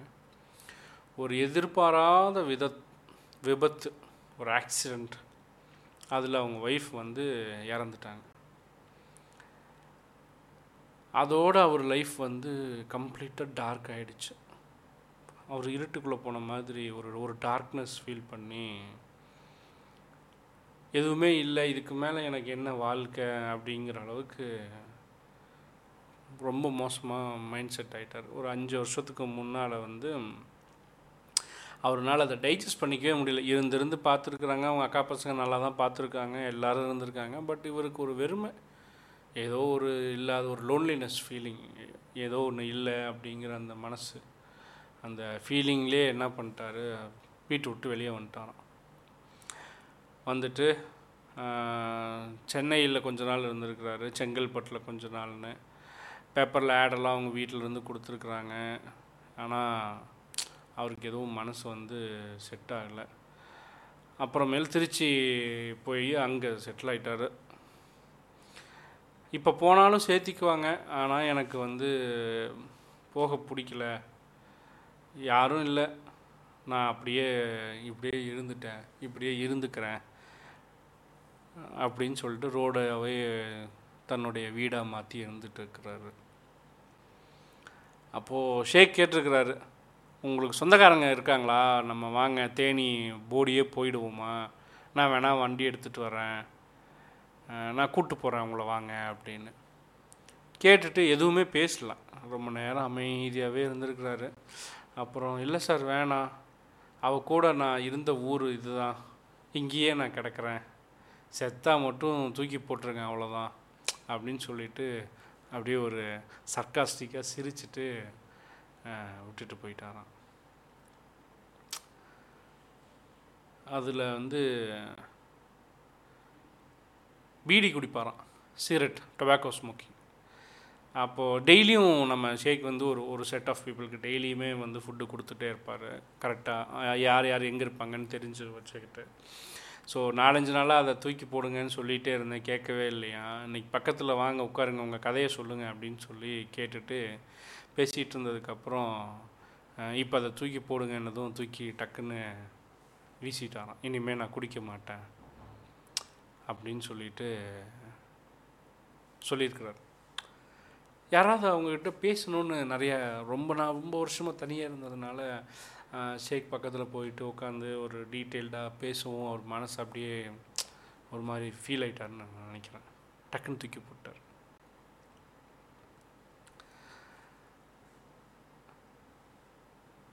இல்லை ஒரு பாஸ் இல்லை கொடுக்கணும்னு நினச்சேன். காசு கொடுத்துருக்குறாரு.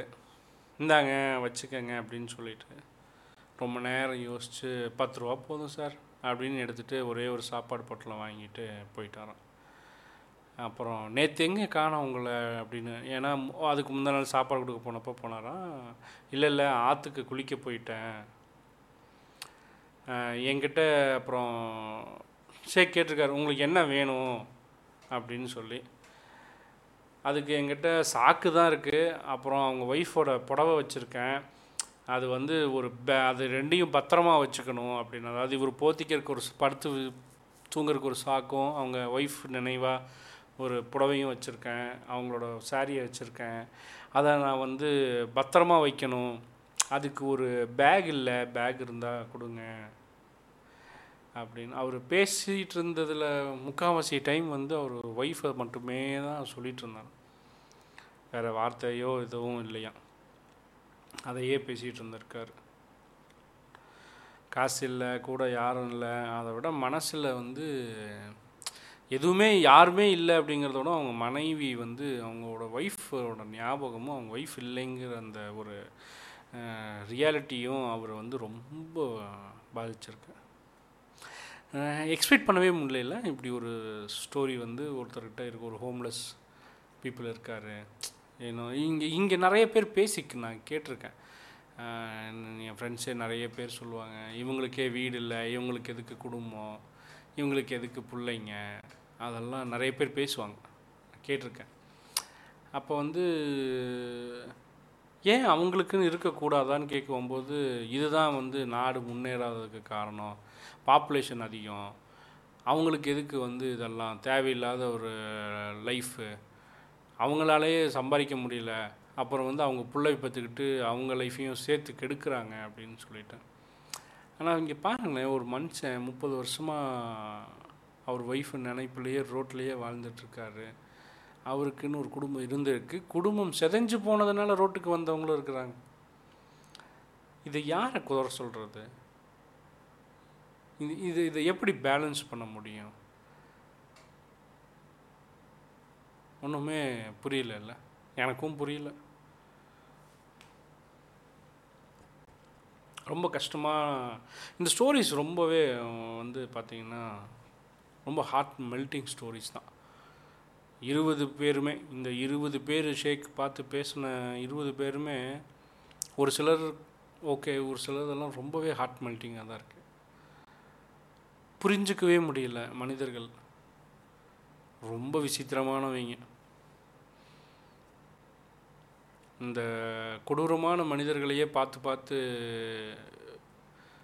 போங்களா முட்டா மனுஷங்களா? அப்படின்னு சொல்லி இருந்த என்னோட மனதுக்கு வந்து இல்லை இல்லை மனிதர்கள் பலவிதம் அப்படின்னு சொல்லிட்டு ரொம்ப நாள் கழித்து திரும்பவும் ஷேக் ஸ்டோரிஸ் படிக்க ஆரம்பித்ததும் ஒரு ரிமைண்டர் மாதிரி வந்துச்சு. வாங்க மூணாவது கதைக்கு போவோம்.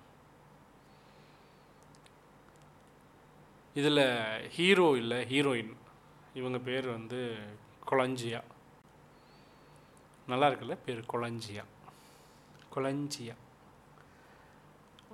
ஒரு அறுபத்தஞ்சு டு எழுபது வயசு இருக்கும் அப்படின்னு வந்து ஷேக் யூகமாக சொல்கிறாரு உளுந்தூர்பேட்டை தான் சொந்த ஊர். அவங்க ஹஸ்பண்ட் பேர் சைமன். திருச்சியை சேர்ந்தவர்.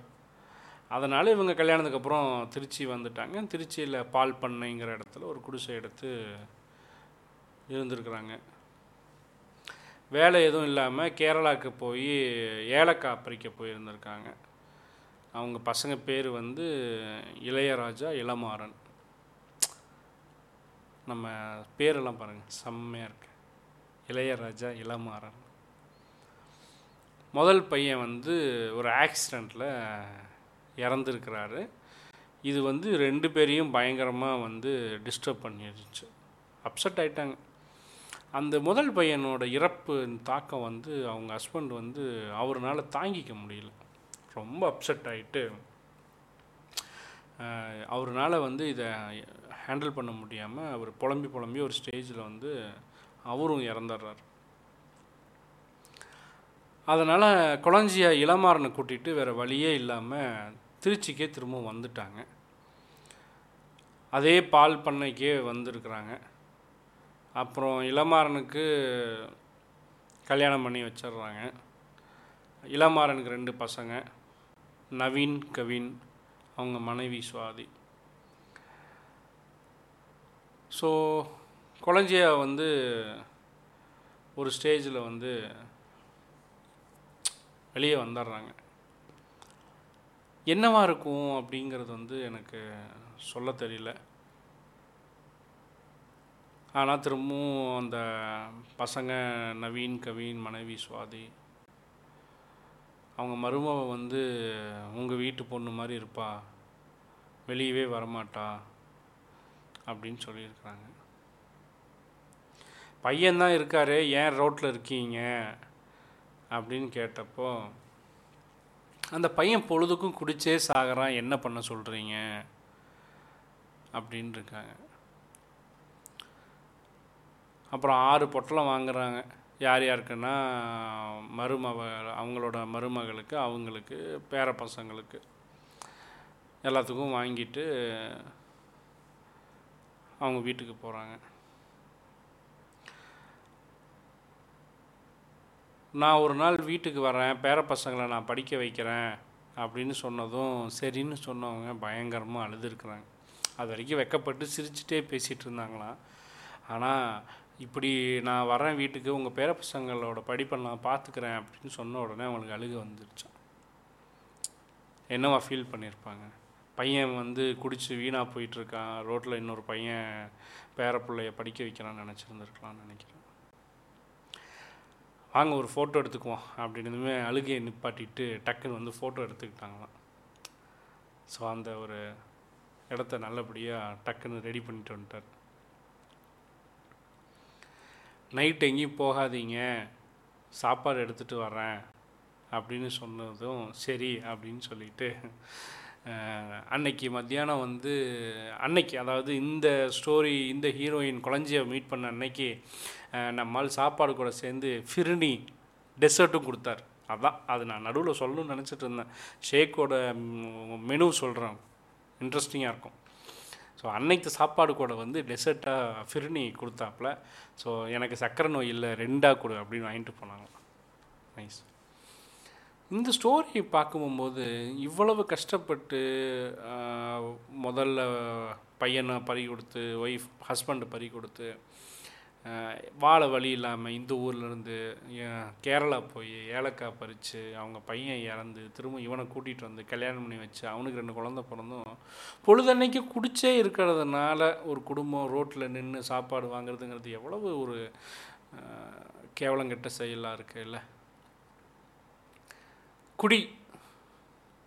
இந்த குடினால் நடுத்தருவுக்கு வந்த குடும்பங்கள் வந்து ஒரு நூற்றுக்கணக்கான குடும்பங்கள் நான் என் கண்ணாலேயே பார்த்துருக்கேன். ரொம்ப மோசமான செயல். அந்த ரொம்ப தர் ரொம்ப மோசமாக குடிக்கிறாங்க இல்லையா? அவங்ககிட்ட நீங்கள் பேசியிருக்கீங்களா? ஏன் இப்படி குடிக்கிறேன்னு கேட்டிருந்துருக்கீங்களா? ஏன் உன்னால் குடிக்காமல் இருக்க முடியாதான்னு கேட்டிருந்துருக்கீங்களா? நான் பேசியிருக்கேன். அதில் நிறைய பேர்த்தோட பதில் என்னவாக இருக்கும் அப்படின்னா குடி கெடுதல்னு அரசாங்கம் ஏன் விற்கிது அப்படிம்பாங்க. அது முட்டாள்தனமாக தான் இருக்கும். ஆனால் அவனோட அறிவு அவ்வளோதான் இருக்கும். இங்கே யாரும் வந்து ஐஐடியில் பெரிய பெரிய படிப்பெல்லாம் படிச்சுட்டு டாஸ்மாகில் க்யூவில் நின்று நூறுரூவாய்க்கு ஒரு இத்துப்போன பிராந்தியை வாங்கி குடிக்கிற மக்கள் கிடையாது.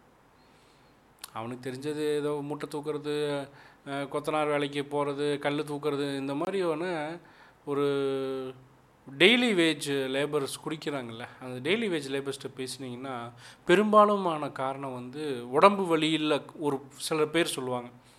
காலிலேருந்து வேலை செய்கிறோம் நாளைக்கு காலைல திரும்ப வேலை செய்யணும் அப்படின்னா ரா ராத்திரி உடம்பு வலிக்காமல் இருக்கணும் அதனால் குடிக்கிறோம் அப்படிம்பாங்க. அதனால் வாங்கி சாயந்தரம் குடிச்சிட்டு போகிறவங்க இருக்கிறான். முந்நூறுரூவா வாங்கி நூறுரூவாய்க்கு குடிச்சிட்டு இரநூறுவாய் வீட்டில் கொடுக்குறவனும் இருக்கான். முந்நூறுரூவாய்க்கு குடிக்கிறவனும் இருக்கான். குடிக்கிறதுக்காகவே வேலை செய்கிறவனும் இருக்கான்.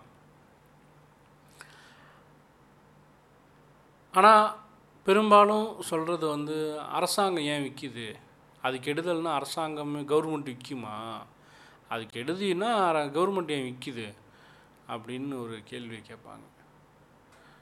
அது போன அரசாகட்டும் இல்லை இப்போ இருக்கிற அரசாகட்டும். அரசு மது விற்பது தவறு தான் மாற்று கருத்தே இல்லை. அதை வந்து திரும்பவும் ப்ரைவேட்டைசேஷன் பண்ணிட்டா இதெல்லாம் குறைஞ்சிருமா? அவங்க திருந்திடுவாங்களா? அது தெரியாது. ஆனால் அட்லீஸ்ட் இந்த காரணமாவது இல்லாமல் இருக்கும். அது தப்புன்னு நாளைக்கு நீ வந்து சினிமாவில் வந்து ஸ்க்ரீனில் வந்து குடிப்பழக்கம் உடல் நலத்திற்கு கேடு குடி குடியை கெடுக்கும் அதெல்லாம் போடுறது எல்லாத்தையும் விட நீ விற்காமல் விட்டுட்டு நீ போட. சரியாக இருக்குமே. நான் அரசாங்கமே விற்றுட்டு அரசாங்கமே அது தப்புன்னு எப்படி சொல்லலாம்? நீ ஏன் விற்கிற நீ விற்கிறத நிறுத்து. விற்கிறத நிறுத்திட்டு குடிக்காதேன்னு அவனை சொல்லு.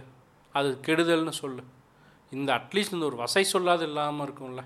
அவன் அவன் இதையே ஒரு காரணமாக எடுக்க மாட்டான்ல.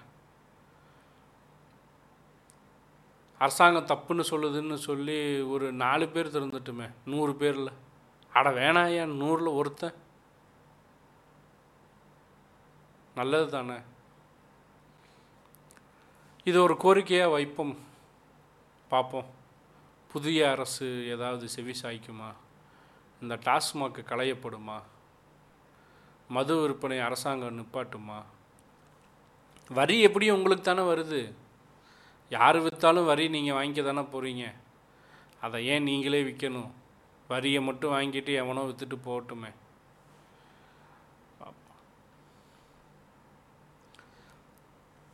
ஸோ அடுத்த கதையோட ஹீரோ செல்வராஜ். சேலம் மாவட்டத்தை சேர்ந்தவர். ஒரு சின்ன கிராமத்தில் இருந்து வந்த சொன்னால் நம்ப மாட்டீங்க.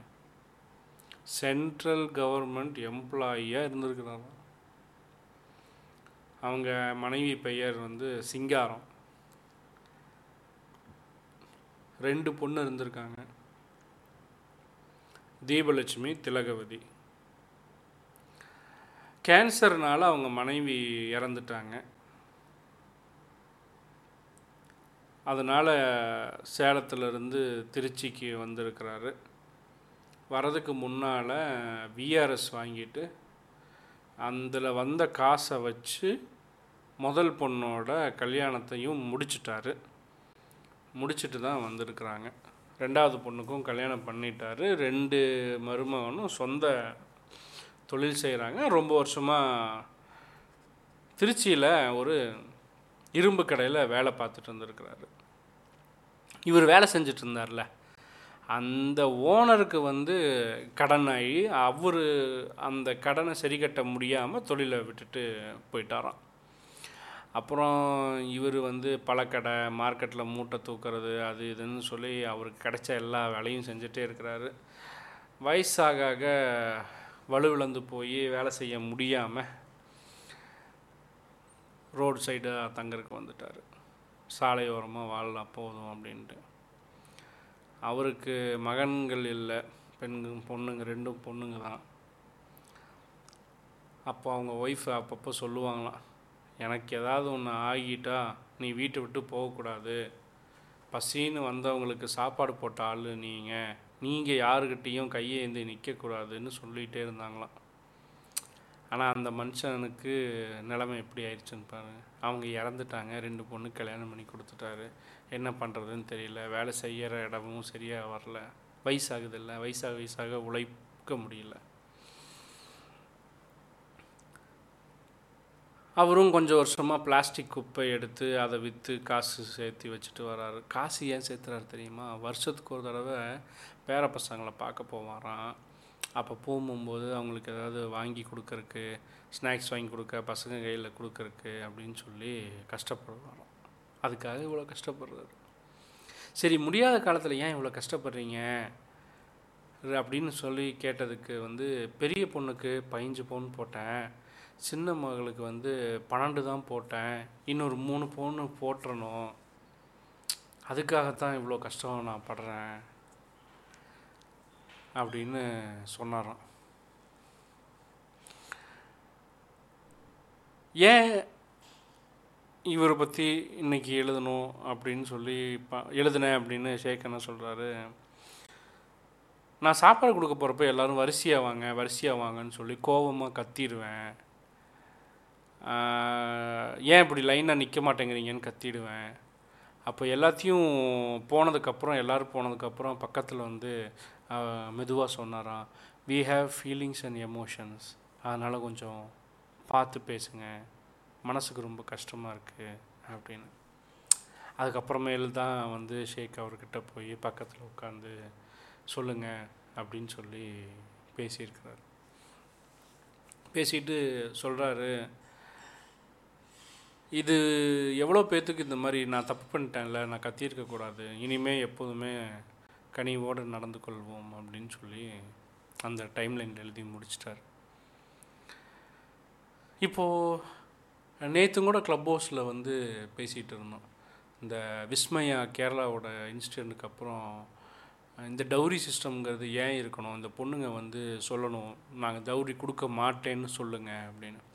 அப்போ அதில் பேசிகிட்டு இருந்த இன்னொரு தோழி ஒருத்தவங்க சொன்னாங்க இல்லை எங்களுக்கு வாய்ஸ் அவுட் பண்ணக்கூடிய நிலைமையிலேயே நாங்கள் இல்லை. நாங்கள் சொன்னால் இங்கே இந்த சமூகம் கேட்குமா என் குடும்பம் முதல்ல கேட்குமா இந்த டௌரிக்காக நான் கல்யாணம் பண்ண மாட்டேன்னு சொன்னால் எங்கள் அப்பா கேட்பாரா? எங்கள் அம்மா கேட்பாங்களா? என் சொந்த பந்தம் கேட்குமா? நாங்கள் வா நான் எங்களோட குரலுக்கு மதிப்பு இருக்கா? அப்படின்னாங்க கொஞ்சம் ஹார்டு ஹிட்டிங்காக தான் இருந்துச்சு. ஆமாம்ல இவங்க சொன்னால் மட்டும் அவங்க வீட்டில் கேட்டுருவாங்களா? கேட்க மாட்டாங்க. இவர் ரோட்டில் குப்பை பொறுக்கிறாரு எங்கெங்கேயோ வேலை செய்கிறாரு எங்கே இருக்கிறாருன்னே வந்து ஒரு நிரந்தர வீடு இல்லாமல் ரோட்டில் வாழ்கிற மனுஷன் கூட அந்த பெரிய பொண்ணுக்கு போட்ட மாதிரியே சின்ன பொண்ணுக்கு போடணும் அப்படின்னு சொல்லிட்டு மூணு பவுன் நகைக்காக காசு சேர்த்திட்ருக்காரு இது என்றைக்கு முடியும்? இன்னும் எத்தனை நாளைக்கு கல்யாணம் வந்து ஒரு சக மனுஷங்க ரெண்டு பேர் வாழ்க்கையில் இணைஞ்சு இனப்பெருக்கம் செஞ்சு வாழ்கிறதுக்காக வந்து இன்னொரு சக இனத்துக்கிட்ட காசு வாங்குவீங்க? ஏன் காசு வாங்கணும்? ரெண்டு பேரும் சேர்ந்து தானே ஒரு குடும்பமாக வாழ போகிறீங்க அதில் ஒரு ஆள் மட்டும் ஏன் காசு கொடுத்து அந்த குடும்பத்தில் இணையணும்? புரிஞ்சுக்கங்க. இனிமே வந்து இந்த டௌரிக்கு ஒரு முடிவு கட்டுங்க. டௌரி வாங்க மாட்டேன்னு ஆம்பளை பசங்க சொல்லுங்கள் கொடுக்க மாட்டேன்னு பொம்பளை பசங்க சொல்லுங்கள் let's put a full stop to dowry இனிமேலும் இந்த கஷ்டங்கள் தொடர வேண்டாம்.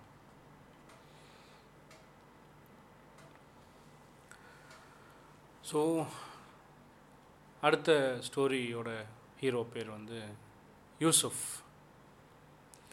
திண்டுக்கல்லில் இருக்கிற ஒரு கிராமத்தை சேர்ந்தவர்.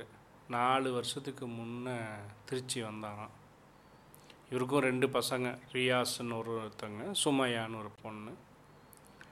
சுமையாவை ரொம்ப பெரிய குடும்பத்தில் தான் கல்யாணம் பண்ணி கொடுத்தேன் அப்படிங்கிறாரு. அவங்க ஒய்ஃப் ரொம்ப அழகாக இருப்பாங்களாம். அவரே அதுவும் சொல்கிறார் ரியாஸ் வயிற்றில் ஏதோ சிஸ்ட் மாதிரி ஒரு கட்டி வந்து இறந்துட்டாங்க அப்படின்னு. ஸோ ரீசண்டாக தான் அவர் வீட்டை விட்டு வெளியே வந்திருக்கிறாரு.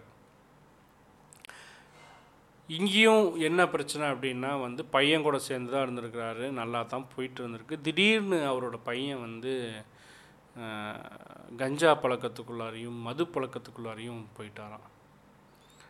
போயிட்டு அது வந்து இவர்னால ஏற்றுக்கவும் முடியல பார்த்துக்கவும் முடியல. ஒரே சண்டை. இவர் வந்து ஒரு சமையல்காரர். சமையல் வேலை செய்கிறாரு சமையல் வேலை செஞ்சு ஒரு க- ஒரு காலத்தை அவர் ஓட்டிகிட்டு இருக்கிறாரு இந்த கேட்ரிங்கில் போயிட்டு இந்த அப்பப்போ ரெகுலர் சமையல் வேலை கிடையாது. அப்பப்போ வர ஆர்டருக்கு சமைச்சு வே வந்து கொடுத்துட்டு வந்துட்டு போயிட்டுருக்கிறவர்கிட்ட போய் காசு கேட்டு காசு கேட்டு காசு கேட்டு குடிச்சிட்டு வந்து காசு கேட்டு பிரச்சனை பண்ணும்போது இதுக்கு மேலே என்னத்தா போயிட்டு அப்படின்னு சொல்லிட்டு மனசு விட்டு இவரும் வீட்டை விட்டு வெளியே வந்துட்டார். யூசஃப்க்கு வந்து நாற்பத்தி ஆறு வயசு தான் ஆகுது. நல்லா சமைக்க தெரியும் அப்படின்னு சொல்லியிருக்கிறாரு.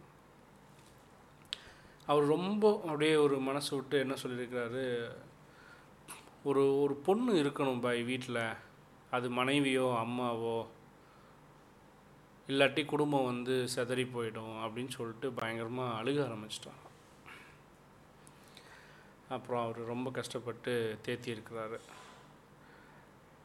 மனசு இனசு மாறிச்சுன்னா நடந்தே கூட வீட்டுக்கு போயிடணும் அதனால தான் திருச்சியை விட்டு நான் எங்கேயும் வெளியே போகல. நாலு வருஷம் ஆச்சு ஆனால் எனக்கு வீட்டுக்கு போகணும்னு தோணலை. அப்படின்னு சொல்லிட்டு பஸ் ஓடணும். லாக்டவுன் முடிஞ்சு பஸ் ஓட ஆரம்பித்தா நான் நாகூரில் ஏறுவாடி போயிடுவேன் அப்படின்னு சொல்லிட்டு சொல்லியிருக்கிறார். ஏற்கனவே அந்த ஸ்டோரியில் சொன்ன மாதிரி இந்த மது பழக்கம் நிறைய பேர்த்தோட வாழ்க்கையவே சிதைச்சிடுது பல குடும்பங்கள் அஹ், நடு ரோட்டுக்கு வந்துடுது அப்படின்னு சொன்னோம். இந்த ஸ்டோரியும் அதே தான். அதை விட முக்கியமாக இந்த ஸ்டோரியில் பார்க்க வேண்டியது யூசுஃப் சொன்னது. ஒரு பொண்ணு இருக்கணும் அது அம்மாவோ இல்லை மனைவியோ இல்லாட்டி குடும்பம் சிதைஞ்சு போயிடும். ஆனால் இப்பேற்பட்ட ஒரு கு- பொ- பெண்ணுக்கு முக்கியத்துவம் கொடுக்கக்கூடிய ஒரு குடும்ப அமைப்பு இருக்கிற இதே ஊரில் தான் டவுரி சிஸ்டமும் இருக்குது காசுக்காக கேட்டு அந்த விஸ்மயா பொண்ணை அடித்து அப்யூஸ் பண்ணி எவ்வளவோ ஐ மீன் ரீசெண்டாக நடந்தங்காட்டிக்கு விஸ்மயா சொல்கிறேன் இது மாதிரி எத்தனை எத்தனை டௌரி கேசஸ் நம்ம பார்த்துருப்போம். இன்னமும் பார்த்துட்டு இருக்கோம். இனி வரும் காலங்களையும் அது நடக்கத்தான் செய்யும். ஒரு பொண்ணு இல்லாட்டி இந்த குடும்பமே செதஞ்சு போயிடும்னு சொல்லி ஃபீல் பண்ணி ரோட்டில் இருக்கிற ஒரு மனுஷன் சொல்கிறாரு ஆனால் இங்கே அதே பொண்ணுக்கு வந்து டவுரி கேட்குற பழக்கமும் இருக்குது ஒரு மனிதன் முட்டா ஆக சிறந்த முட்டா பையங்கிறது எவ்வளோ தெளிவாக திரும்பவும் தெரியுதில்ல. இந்த மனிதர்கள் மேலே ஒரு சாஃப்ட் கார்னர் வந்துச்சு. அது பார்த்தீங்கன்னா திரும்ப போகுது. ஸோ இங்கே எல்லாம் சமநிலைன்னு நம்ம தான் வாய் திறந்து பேசிக்கிறோம். சமநிலையிலே இருக்குது இல்லை. இப்படி கஷ்டப்படுற ஊரில் தான் வந்து இப்படிப்பட்ட பைத்தியக்காரனுங்களும் இருக்கானுங்க. இந்த டவுரி கேட்டு அடிக்கிறது கொடுமைப்படுத்துறது கொல்றது குடிச்சிட்டு வந்து வீட்டில் அடிக்கிறது. அந்த கஷ்டப்பட்டு டெய்லி வேஜஸ்க்கு போயிட்டு வர பொம்பளைகிட்ட அடித்து காசை பிடிங்கிட்டு போய் குடிக்கிறது. நூறு நாள் வேலைவாய்ப்பு திட்டத்தில் வாங்குற நூறுரூவாயை பிடுங்குற கதையும் நான் பார்த்துருக்கேன். நூறு நாள் வேலைவாய்ப்பு திட்டத்தில் சம்பளமே நூறுரூவா தான். அதை காலிலேருந்து சாயந்தரம் வரைக்கும் வேலை செஞ்சுட்டு அந்த பொம்பளை வாங்கிட்டு வரும்போது அந்த நூறுரூவாய் பிடுங்கிட்டு போய் குடிக்கிற தருதலையும் பார்த்துருக்கேன். ஏற்கனவே சொன்ன மாதிரி இந்த அரசாங்கம் விற்கிறத தடை பண்ணுமா? பண்ணால் நல்லாயிருக்கும். பண்ணுமா? அட்- கடைசிக்கு கடைகளோட எண்ணிக்கையாவது குறைங்கப்பா. தெருவுக்கு ரெண்டு வைக்கிறீங்க. ரொம்ப கடுப்பாகுது. எதுக்கு தெருவுக்கு ரெண்டு? ஒரே தெருவில் இந்த பக்கம் ஒன்று அந்த பக்கம் ஒன்று கொஞ்சம் எண்ணிக்கையை தான் குறைங்களேன். டார்கெட்டு செட் பண்ணி வியாபாரம் பண்ணுறதுக்கு வந்து இது என்ன இது இது? மிட்டாய் கடையா? சாராய கிடைக்கிறதுக்கு டார்கெட் அதை தான் சொல்கிறோம் திரும்ப. ப்ரைவேட்டுக்கு கொடுத்துருங்க. இந்த மாதிரி பல குடும்பம் நடுத்தெருவில் நிற்க வேணாமல் இருக்கும். தன்மானத்தோடு உழைச்சி சாப்பிடக்கூடிய மக்கள் ஏன் ரோட்டில் வந்து நிற்கிறாங்க இதெல்லாம் அரசாங்கத்தின் காதுகளுக்கு போகுமா? ஏசியில் உட்காந்துட்டு இந்த எலிட்டிசம் பேசுகிற மக்கள் காதில் இதெல்லாம் விழுகுமா? டாஸ்மாகில் அடிச்சுக்கிட்டு நிற்கிறான்னு சொல்கிற சொல்லி உதாசீனப்படுத்தாமல் அதுக்கு பின்னால் என்ன இருக்குது அதுக்கான சப்போர்ட் சிஸ்டம் என்ன? இப்படி இருக்கிற மக்களுக்கான சப்போர்ட் சிஸ்டம் என்ன? உங்களுக்கெல்லாம் ஒன்று தெரியுமா? நைட் ஷெல்டர்னு ஒன்று இருக்குது அங்கே போய் பாருங்கள் எல்லா சிட்டிலையும் இருக்குமான்னு எனக்கு தெரியாது. எனக்கு தெரிஞ்சு ஒரு நாலஞ்சு ஊரில் இருக்குது நைட் ஷெல்டர்மாங்க அதாவது இந்த வீடு இல்லாத மக்கள் சாலையோர மக்கள் வந்து இரவு தங்கி செல்வதற்காக மட்டுமே அமைக்கப்பட்ட ஒன்று உள்ளேயே போக முடியாது. அவ்வளோ மோசமாக மெயின்டைன் பண்ணுவாங்க. கன்றாவியாக இருக்கும் மெயின்டெனன்ஸு அதுக்கு செலவு செய்யறதுக்கு இந்த அரசுக்கு துப்பு இல்லை அங்கே அதை நல்லா வச்சுக்கிறதுக்கு துப்பு இல்லை நிறைய நைட் ஷெல்டர் உருவாக்குறதுக்கு துப்பு இல்லை. ஆனால் வீதிக்கு வீத சாராய கடை திறக்குது. இங்கே என்னென்னு சொல்கிறது பத்து வருஷமாக அத்தனை கடை திறந்துருக்காங்க. இப்போ புதுசாக ஒரு அரசு வந்திருக்கு. கடைகளை திறக்காட்டியும் கடைகளின் எண்ணிக்கையை குறைப்பாங்க அப்படின்னு நம்புவோம்.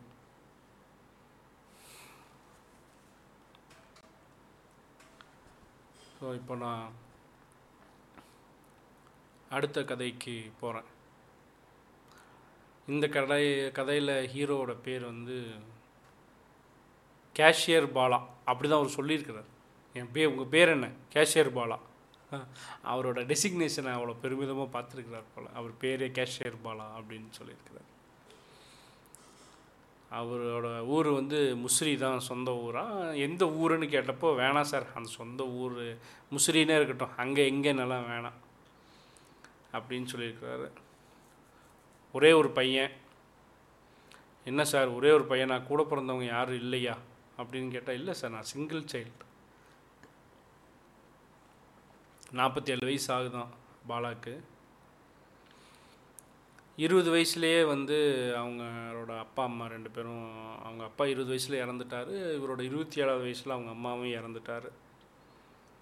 அங்கே லோக்கலில் வந்து ஒரு ரெஸ்டாரண்ட்டில் எல்லா வேலையும் பார்த்துருக்குறாரு சர்வர் வேலை பாத்திரம் கழுவுற வேலை ஹெல்ப்பரு கிச்சன் ஹெல்ப்பரு அப்படின்னு எல்லாத்தையும் பண்ணிகிட்டு இருந்திருக்கிறாரு. அதுக்கப்புறம் பாண்டிச்சேரியில் வந்து அம்மாயி ரெஸ்டாரண்ட் அப்படிங்கிற ஒரு கடையில் வந்து கிச்சன் ஹெல்ப்பராக வேலைக்கு சேர்ந்து ஒரு பத்து வருஷம் அங்கேயே தான் வேலை செஞ்சுட்டு இருந்திருக்காராம். அங்கேருந்து அந்த ஹோட்டல் விட்டு வெளியே வரும்போது கேஷியராக வந்திருக்கிறாரு. அதுக்கப்புறம் திருச்சிக்கு வந்து திருச்சியில் ஹைவேஸில் ஒரு கடையில் வேலை செஞ்சுட்டு இருந்திருக்கிறாரு. கல்யாணம் பண்ணிக்கல கூட பிறந்தவங்க யாரும் இல்லை.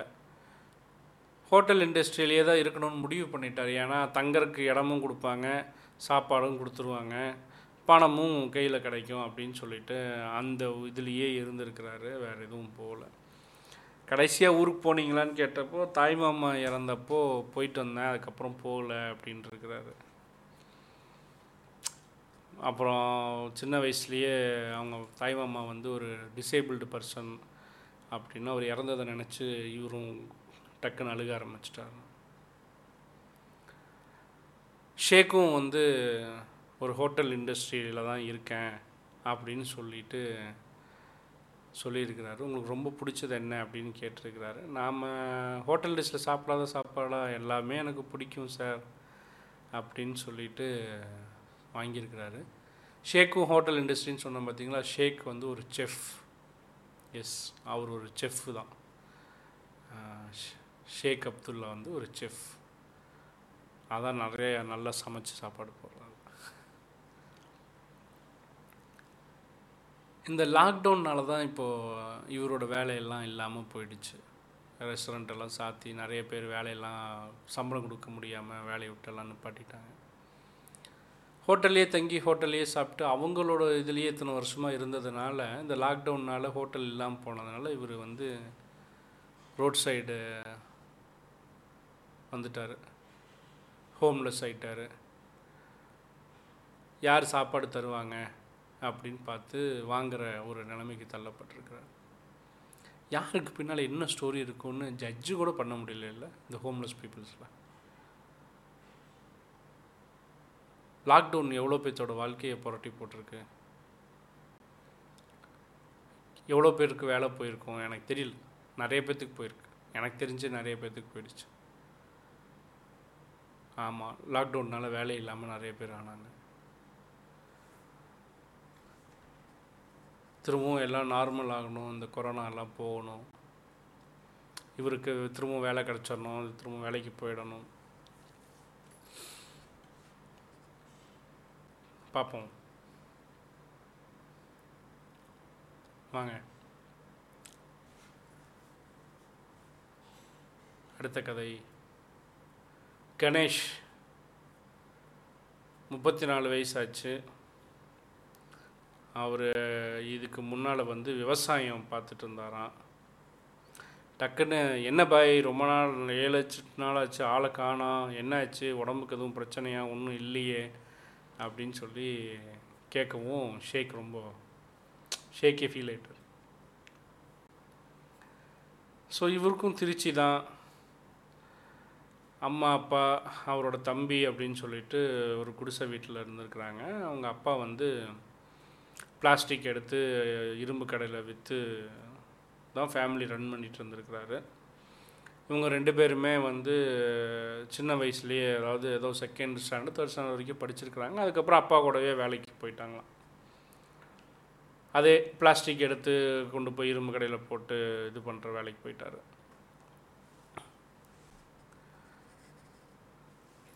பசி உடுத்த உடை எல்லாம் இருக்குது ஒன்றும் இல்லை அப்படின்னு சொல்லிட்டு அப்படியே அமைதியாக ஒரு குடிசையிலேயே இருக்கிற குடும்பம்.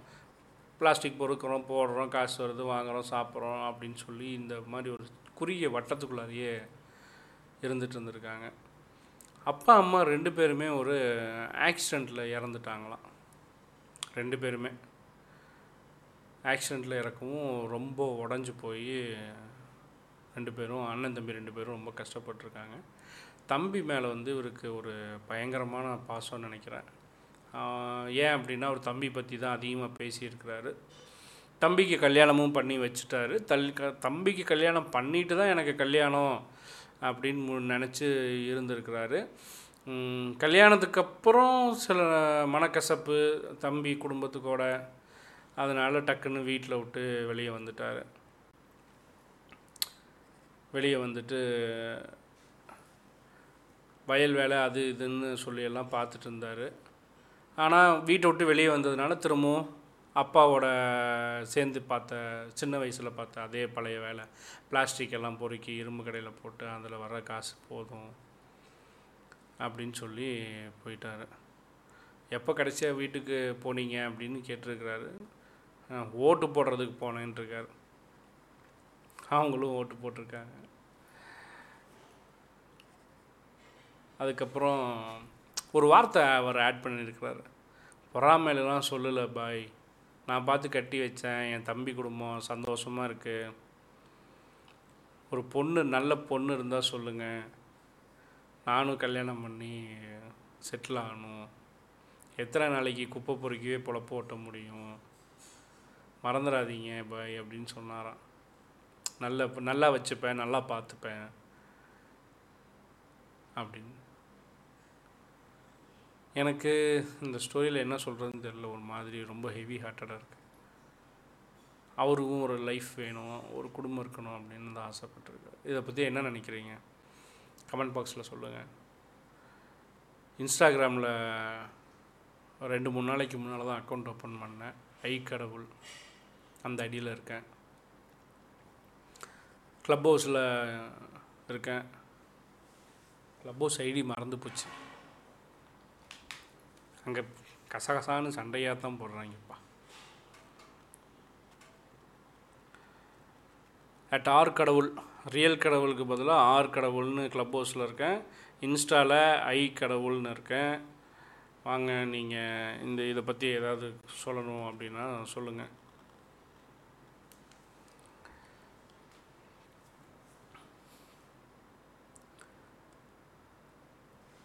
இந்த ஸ்டோரி ரொம்பவே ஒரு மாதிரி இருந்த ஹார்ட் ஹிட்டிங்காக எனக்கு இருந்துச்சு. உங்களுக்கு எப்படி இருக்குன்னு தெரியல. இவர் பேர் வந்து ராஜு. சேலமில் இருந்து வந்து சேலத்துக்காரர். நாலு பசங்க ரெண்டு பொண்ணுங்க. பழம் மண்டி வச்சுருந்துருக்கிறார். பழ மார்க்கெட்டில் பழ மண்டி அப்படிங்கிறது வந்து மொத்தமாக பழம் வியாபாரம் பண்ணுறவங்க அவர் அவங்க அப்பாவே வந்து பழ மண்டி வச்சுருந்தவர் தானா ரொம்ப நல்லா நல்லா வாழ்ந்த குடும்பம்னு சொல்லலாம். ரொம்ப பெரிய குடும்பம் நல்லா வாழ்ந்த குடும்பம். ஏன்னா அவங்க அப்பாவே பழமண்டி இவரும் பழமண்டி வச்சுருந்துருக்கிறாரு. ஆறு பசங்களுக்கும் தொழில் வச்சு கொடுத்துருக்குறாரு. நல்லா கல்யாணம் பண்ணி கொடுத்துருக்குறாரு. சூப்பராக இருந்திருக்கிறாங்க. ஸோ ஒம்பது வருஷத்துக்கு முன்னால்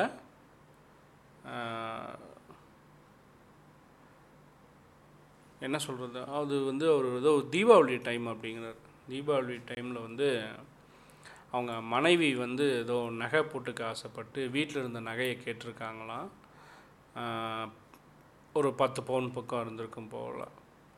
ரெண்டாவது பையன் வந்து அதை எடுத்து ஏதோ தெரியாமல் விற்றுட்டான் விற்று அது நஷ்டமும் ஆயிடுச்சான் அது ரொம்ப லேட்டாக தான் வந்து தெரிஞ்சிருக்கு. நகையை கேட்க போகும்போது தான் தெரிஞ்சிருக்கு. ஏன் இப்படி பண்ணேன்னு கேட்க போய் அது சண்டை ஆயிடுச்சான் அப்போ ஆரம்பித்த சண்டை கொஞ்சம் கொஞ்சமாக வளர்ந்து வளர்ந்து வளர்ந்து மன கஷ்டம் வந்து அவங்க ஒய்ஃப் வந்து ஹார்ட் அட்டாக்கில் இறந்துட்டாங்க. இவருக்கு சொந்த தொழில் கிட்டத்தட்ட பார்த்தா இருபது டு முப்பது பேர் வேலைக்கு ஆள் வச்சுருந்துருக்காங்க. ஒன்றும் குறையெல்லாம் இல்லை. எல்லாம் சூப்பராக தான் அவரும் இருந்திருக்கிறார். ஆனால் என்ன அப்படின்னா அவர் ஒய்ஃப் இல்லைங்கிறத வந்து ரொம்ப இவரை வந்து ஒரு மாதிரி டிஸ்டர்ப் பண்ணியிருக்கு. எல்லாரும் பயங்கரமாக ஆறு பசங்களும் சேர்ந்து இவரை கார்னர் வேறு பண்ணியிருக்கிறாங்க. கார்னர் பண்ணி கார்னர் பண்ணி கார்னர் பண்ணி இவர் வந்து ஒரு ஸ்டேஜில் வெக்ஸ் ஆகி எல்லாத்தையும் விட்டு விட்டு போய் தொலைங்க அப்படின்ட்டு விட்டு விட்டு வெளியே வந்துட்டார். ஒரே ஒரு டைரி மட்டும் கையில் வச்சுருக்கிறாராம். அதில் எல்லா ஊர் பழமண்டி ஓனரோட நம்பரும் எழுதி வச்சுருக்கிறார். தமிழ்நாடு பூரா வியாபாரம் பண்ணிகிட்டு இருந்தவர் முப்பது பேர் ஆள் வேலைக்கு வச்சுருந்துருக்குறாங்க. அவங்க அப்பா பழமண்டி இவர் பழமண்டி. இத்தனையும் வச்சுருந்து இந்த அற்ப மனுஷங்க வந்து காசுக்காக என்னெல்லாம் பண்ணியிருக்காங்க பாருங்கள் நல்லா வாழ்ந்த ஒரு மனுஷனை நடு ரோட்டில் நிற்க வச்சுருக்காங்க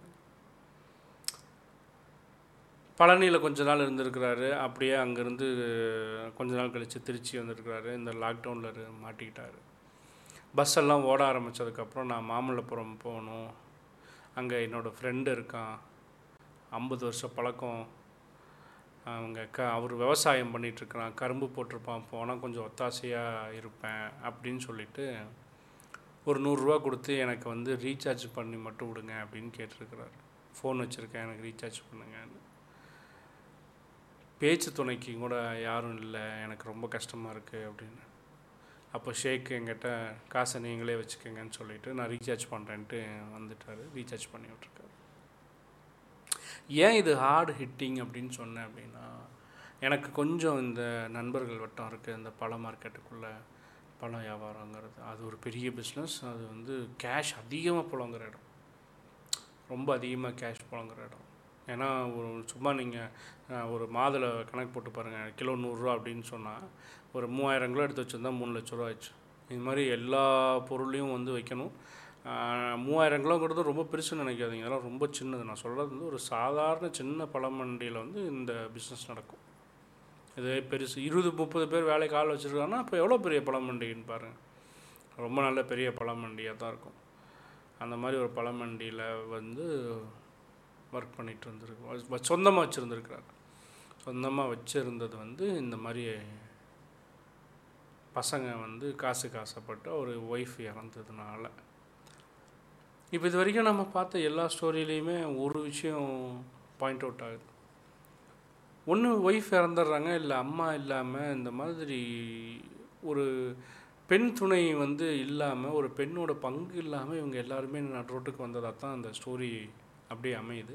சில ஸ்டோரியில் வந்து குடிகாரனுங்க குடிச்சுவிட்டு பண்ண பிரச்சனைனால இந்த மாதிரி நடந்திருக்கு. என்னடா திரும்பவும் சொன்னதையே சொல்கிறேன் ரிப்பீட் பண்ணுறேன் அப்படின்னு நினைக்காம stop asking dowry and getting dowry இல்லை.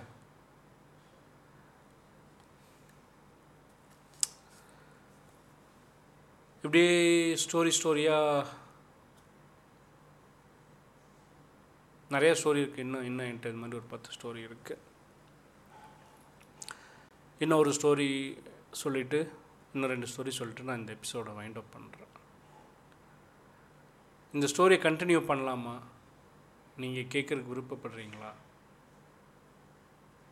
நான் சொல்லட்டுமா? என் பாயிண்ட் ஆஃப் வியூவில் இந்த ஸ்டோரிஸை அப்படின்னு நீங்கள் எனக்கு கமெண்ட் பாக்ஸில் இன்பாக்ஸில் சொல்கிறத வச்சு நான் அடுத்த எபிசோட் பண்ணுறேன் ஸோ இந்த ஸ்டோரியை வந்து கடைசியாக வச்சுக்குவோம். மிஸ்டர் மணி இதோட இந்த ஸ்டோரியோட ஹீரோ பேர் மணி திருநெல்வேலிக்கார் ட்ராவல்ஸ் பிஸ்னஸ் பண்ணிகிட்டு இருந்திருக்கிறாரு. அம்மா அப்பா ஒரு தம்பி ஒரு தங்கச்சி. சொந்த தொழில் பண்ணிகிட்டு இருந்திருக்கிறாரு. நல்லா பண்ணிகிட்டு இருந்திருக்காங்க. அவர் தம்பியும் கல்யாணம் பண்ணி கொடுத்துருக்காரு. தங்கச்சியும் கல்யாணம் பண்ணி கொடுத்துருக்குறாரு. அவங்க ரெண்டு பேர்த்துக்கும் பிஸ்னஸ் செட் பண்ணி கொடுத்துருக்குறாரு. இவர் வந்து லவ் மேரேஜ் பண்ணியிருக்கிறாரு. இவங்களுக்கு ஒரு பொண்ணும் இருந்திருக்கு. திவ்யா அப்படின்னு சொல்லிட்டு. அவங்க ஃபேமிலியை பச்சையாக கூட நெஞ்சில் பச்சை குத்தி இருந்திருக்கிறாரு. இவங்க உங்கள் ஒய்ஃபுக்கு வந்து ட்ராவல்ஸ் நடத்துறது பிடிக்கலையாம். ஏன்னா இவர் அடிக்கடி வெளியே ஸ்டேட்டுக்கு ஸ்டேட் டு ஸ்டேட்டு போயிடுவாராம். அவர் தான் வண்டி ஓட்டுறாரு அதனால் பண்ணுறாரு பிடிக்கிறாரு அப்படின்னு சொல்லிட்டு. என்னை விட்டுட்டு போறிய? நான் தனியாக இருக்கிறேன் தனியாக இருக்கிறேன்னு சண்டை வந்துக்கிட்டே இருந்திருக்கான். அவங்க ஒய்ஃபும் கோச்சிக்கிட்டாங்களாம் அவங்க ஹஸ்ப பொண்ணும் கோச்சிக்கிட்டு சண்டை போட்டுட்டு திடீர்னு ஒரு நாள் அவங்க அம்மா வீட்டுக்கு போயிட்டாங்களாம். போனவங்க வந்து அதோட இந்த சண்டையை முடிப்போம் பேசுவோன்னு இல்லாமல் நேரடியாக நோட்டீஸ் டைவர்ஸ் நோட்டீஸ் அனுப்பிச்சிருக்காங்க. டைவர்ஸ் கேட்டிருக்காங்க. ஸோ டக்குன்னு சொல்லிட்டு அவர் வந்து இந்த மாதிரி கல்யாணம் ஆகி குழந்தையும் பிறந்து இத்தனை வருஷம் காதல் ஒரு வாழ்க்கை முடிவுக்கு வந்ததை நினச்சி இவருக்கு இவருனால் அதை ஏற்றுக்க முடியல. இது ஏன் இப்படி அப்படின்னு சொல்லிட்டு. வீட்டை விட்டு வெளியே வந்துட்டாருங்க. அப்பா அம்மா ரெண்டு பேருமே இல்லை. ஏன் இப்படி ஒரு வாழ்க்கை அப்படின்னு சொல்லி வெக்ஸ் ஆகி வெறுத்து டக்குன்னு வீட்டை விட்டு வெளியே வந்துட்டார். நிறைய பேர் வீட்டை விட்டு வெளியே போகிறதுக்கு இந்த மாதிரி ஏதோ ஒரு ஒரு ஒரு வெக்ஸ் பாயிண்ட் இருக்கும்ல. டக்குன்னு எல்லாத்தையும் தூக்கி போட்டு போகிறதுக்கு வீட்டை விட்டு வெளியே வந்தவர் ஒரு மடத்தில் போய் சேர்ந்துருக்கிறாரு. அப்புறம் அங்கே ஒரு சாமியாரை பார்த்துருக்கிறாரு. எல்லாத்தையும் அந்த சாமியார் வந்து இவர் வாழ்க்கையை பக்கத்தில் இருந்து பார்த்த மாதிரியே எல்லாத்தையும் சொன்னாராம். அதனால் டக்குன்னு அவர்கிட்டயே சீடராக சேர்ந்துட்டார். அப்புறம் ஏதோ ஒரு காரணமாக இங்கே வந்து இப்போ திருச்சியில் இருந்துகிட்டு இருந்திருக்கார். அவர்கிட்ட அப்படியே சேர்ந்துட்டு ஸோ பத்து ஸ்டோரி பார்த்தாலும் தொடர்ந்து போன ஸ்டோரியில் பார்த்த மாதிரியே தான் இந்த ஸ்டோரியிலையும் ஒய்ஃபோ அம்மாவோ அந்த பெண் துணை திடீர்னு போகிற ஏமாற்றத்தை வந்து இந்த ஆண்னால் தாங்கிக்க முடியலை.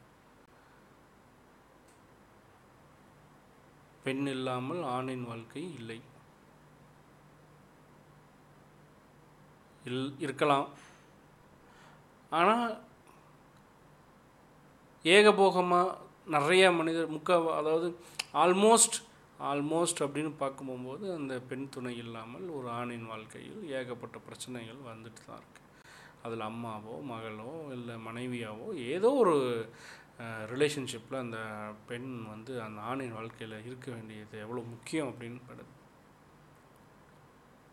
அது இல்லாமல் எவ்வளோ வெறுமையாக இந்த வாழ்க்கை வீணாக போகுது அப்படின்னு நம்ம பார்க்குறோம்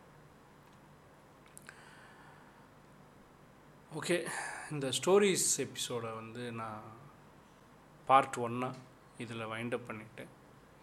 அடுத்த வாரம் இதோட பேலன்ஸ் அதாவது ஷேக் என்ன என்னெல்லாம் சமைச்சாங்க அதில் அதில் என்னெல்லாம் சமையலில் இருந்துச்சு என்ன மெனு இருந்துச்சு ஏன் இப்படி ஸ்பெஷல் நான் ஏன் வந்து ஷேக்குக்காக இப்படி பேசுகிறேன் இதில் எவ்வளோ பேர்த்துக்கு சாப்பாடு போட்டாங்க எவ்வளோ உழைப்பு இருக்குது எவ்வளவு கிலோமீட்ரு சுற்றி இருப்பாங்க எவ்வளவு சாப்பாடு நீ தோராயமாக நீங்கள் ஒரு கணக்கு போட்டு சொல்லுங்களேன் எத்தனை பேர்த்துக்கு சாப்பாடு போட்டிருப்பாங்க எவ்வளோ பேர்த்துக்கு சாப்பாடு கிடச்சிருக்கும் எவ்வளவு இதில் இன்வால்வ் ஆகிருக்கும் எவ்வளோ பெரிய உழைப்பு இருக்குது அப்படின்னு சொல்லிட்டு. அதுவும் இல்லாமல் இதில் இதில் சமைச்சு கொடுத்தவங்க இருக்காங்க. அது அவங்களோட முக்கிய பங்கு இது எல்லாத்தையும் வந்து அடுத்த எபிசோடில் உங்களோட நான் பகிர்ந்துக்கிறேன். Thank you for listening to boomer talks podcast நீங்கள் கேட்டுக்கொண்டிருப்பது season one episode twelve sponsored by club house copowered by நலம் அன்புடன் யோகி கௌமூத்ரா ஆஃபீஸ் இப்பொழுது ஆரஞ்சு மற்றும் பைனாப்பிள் சுவைகளை உடனே வாங்கி பருகுங்கள்.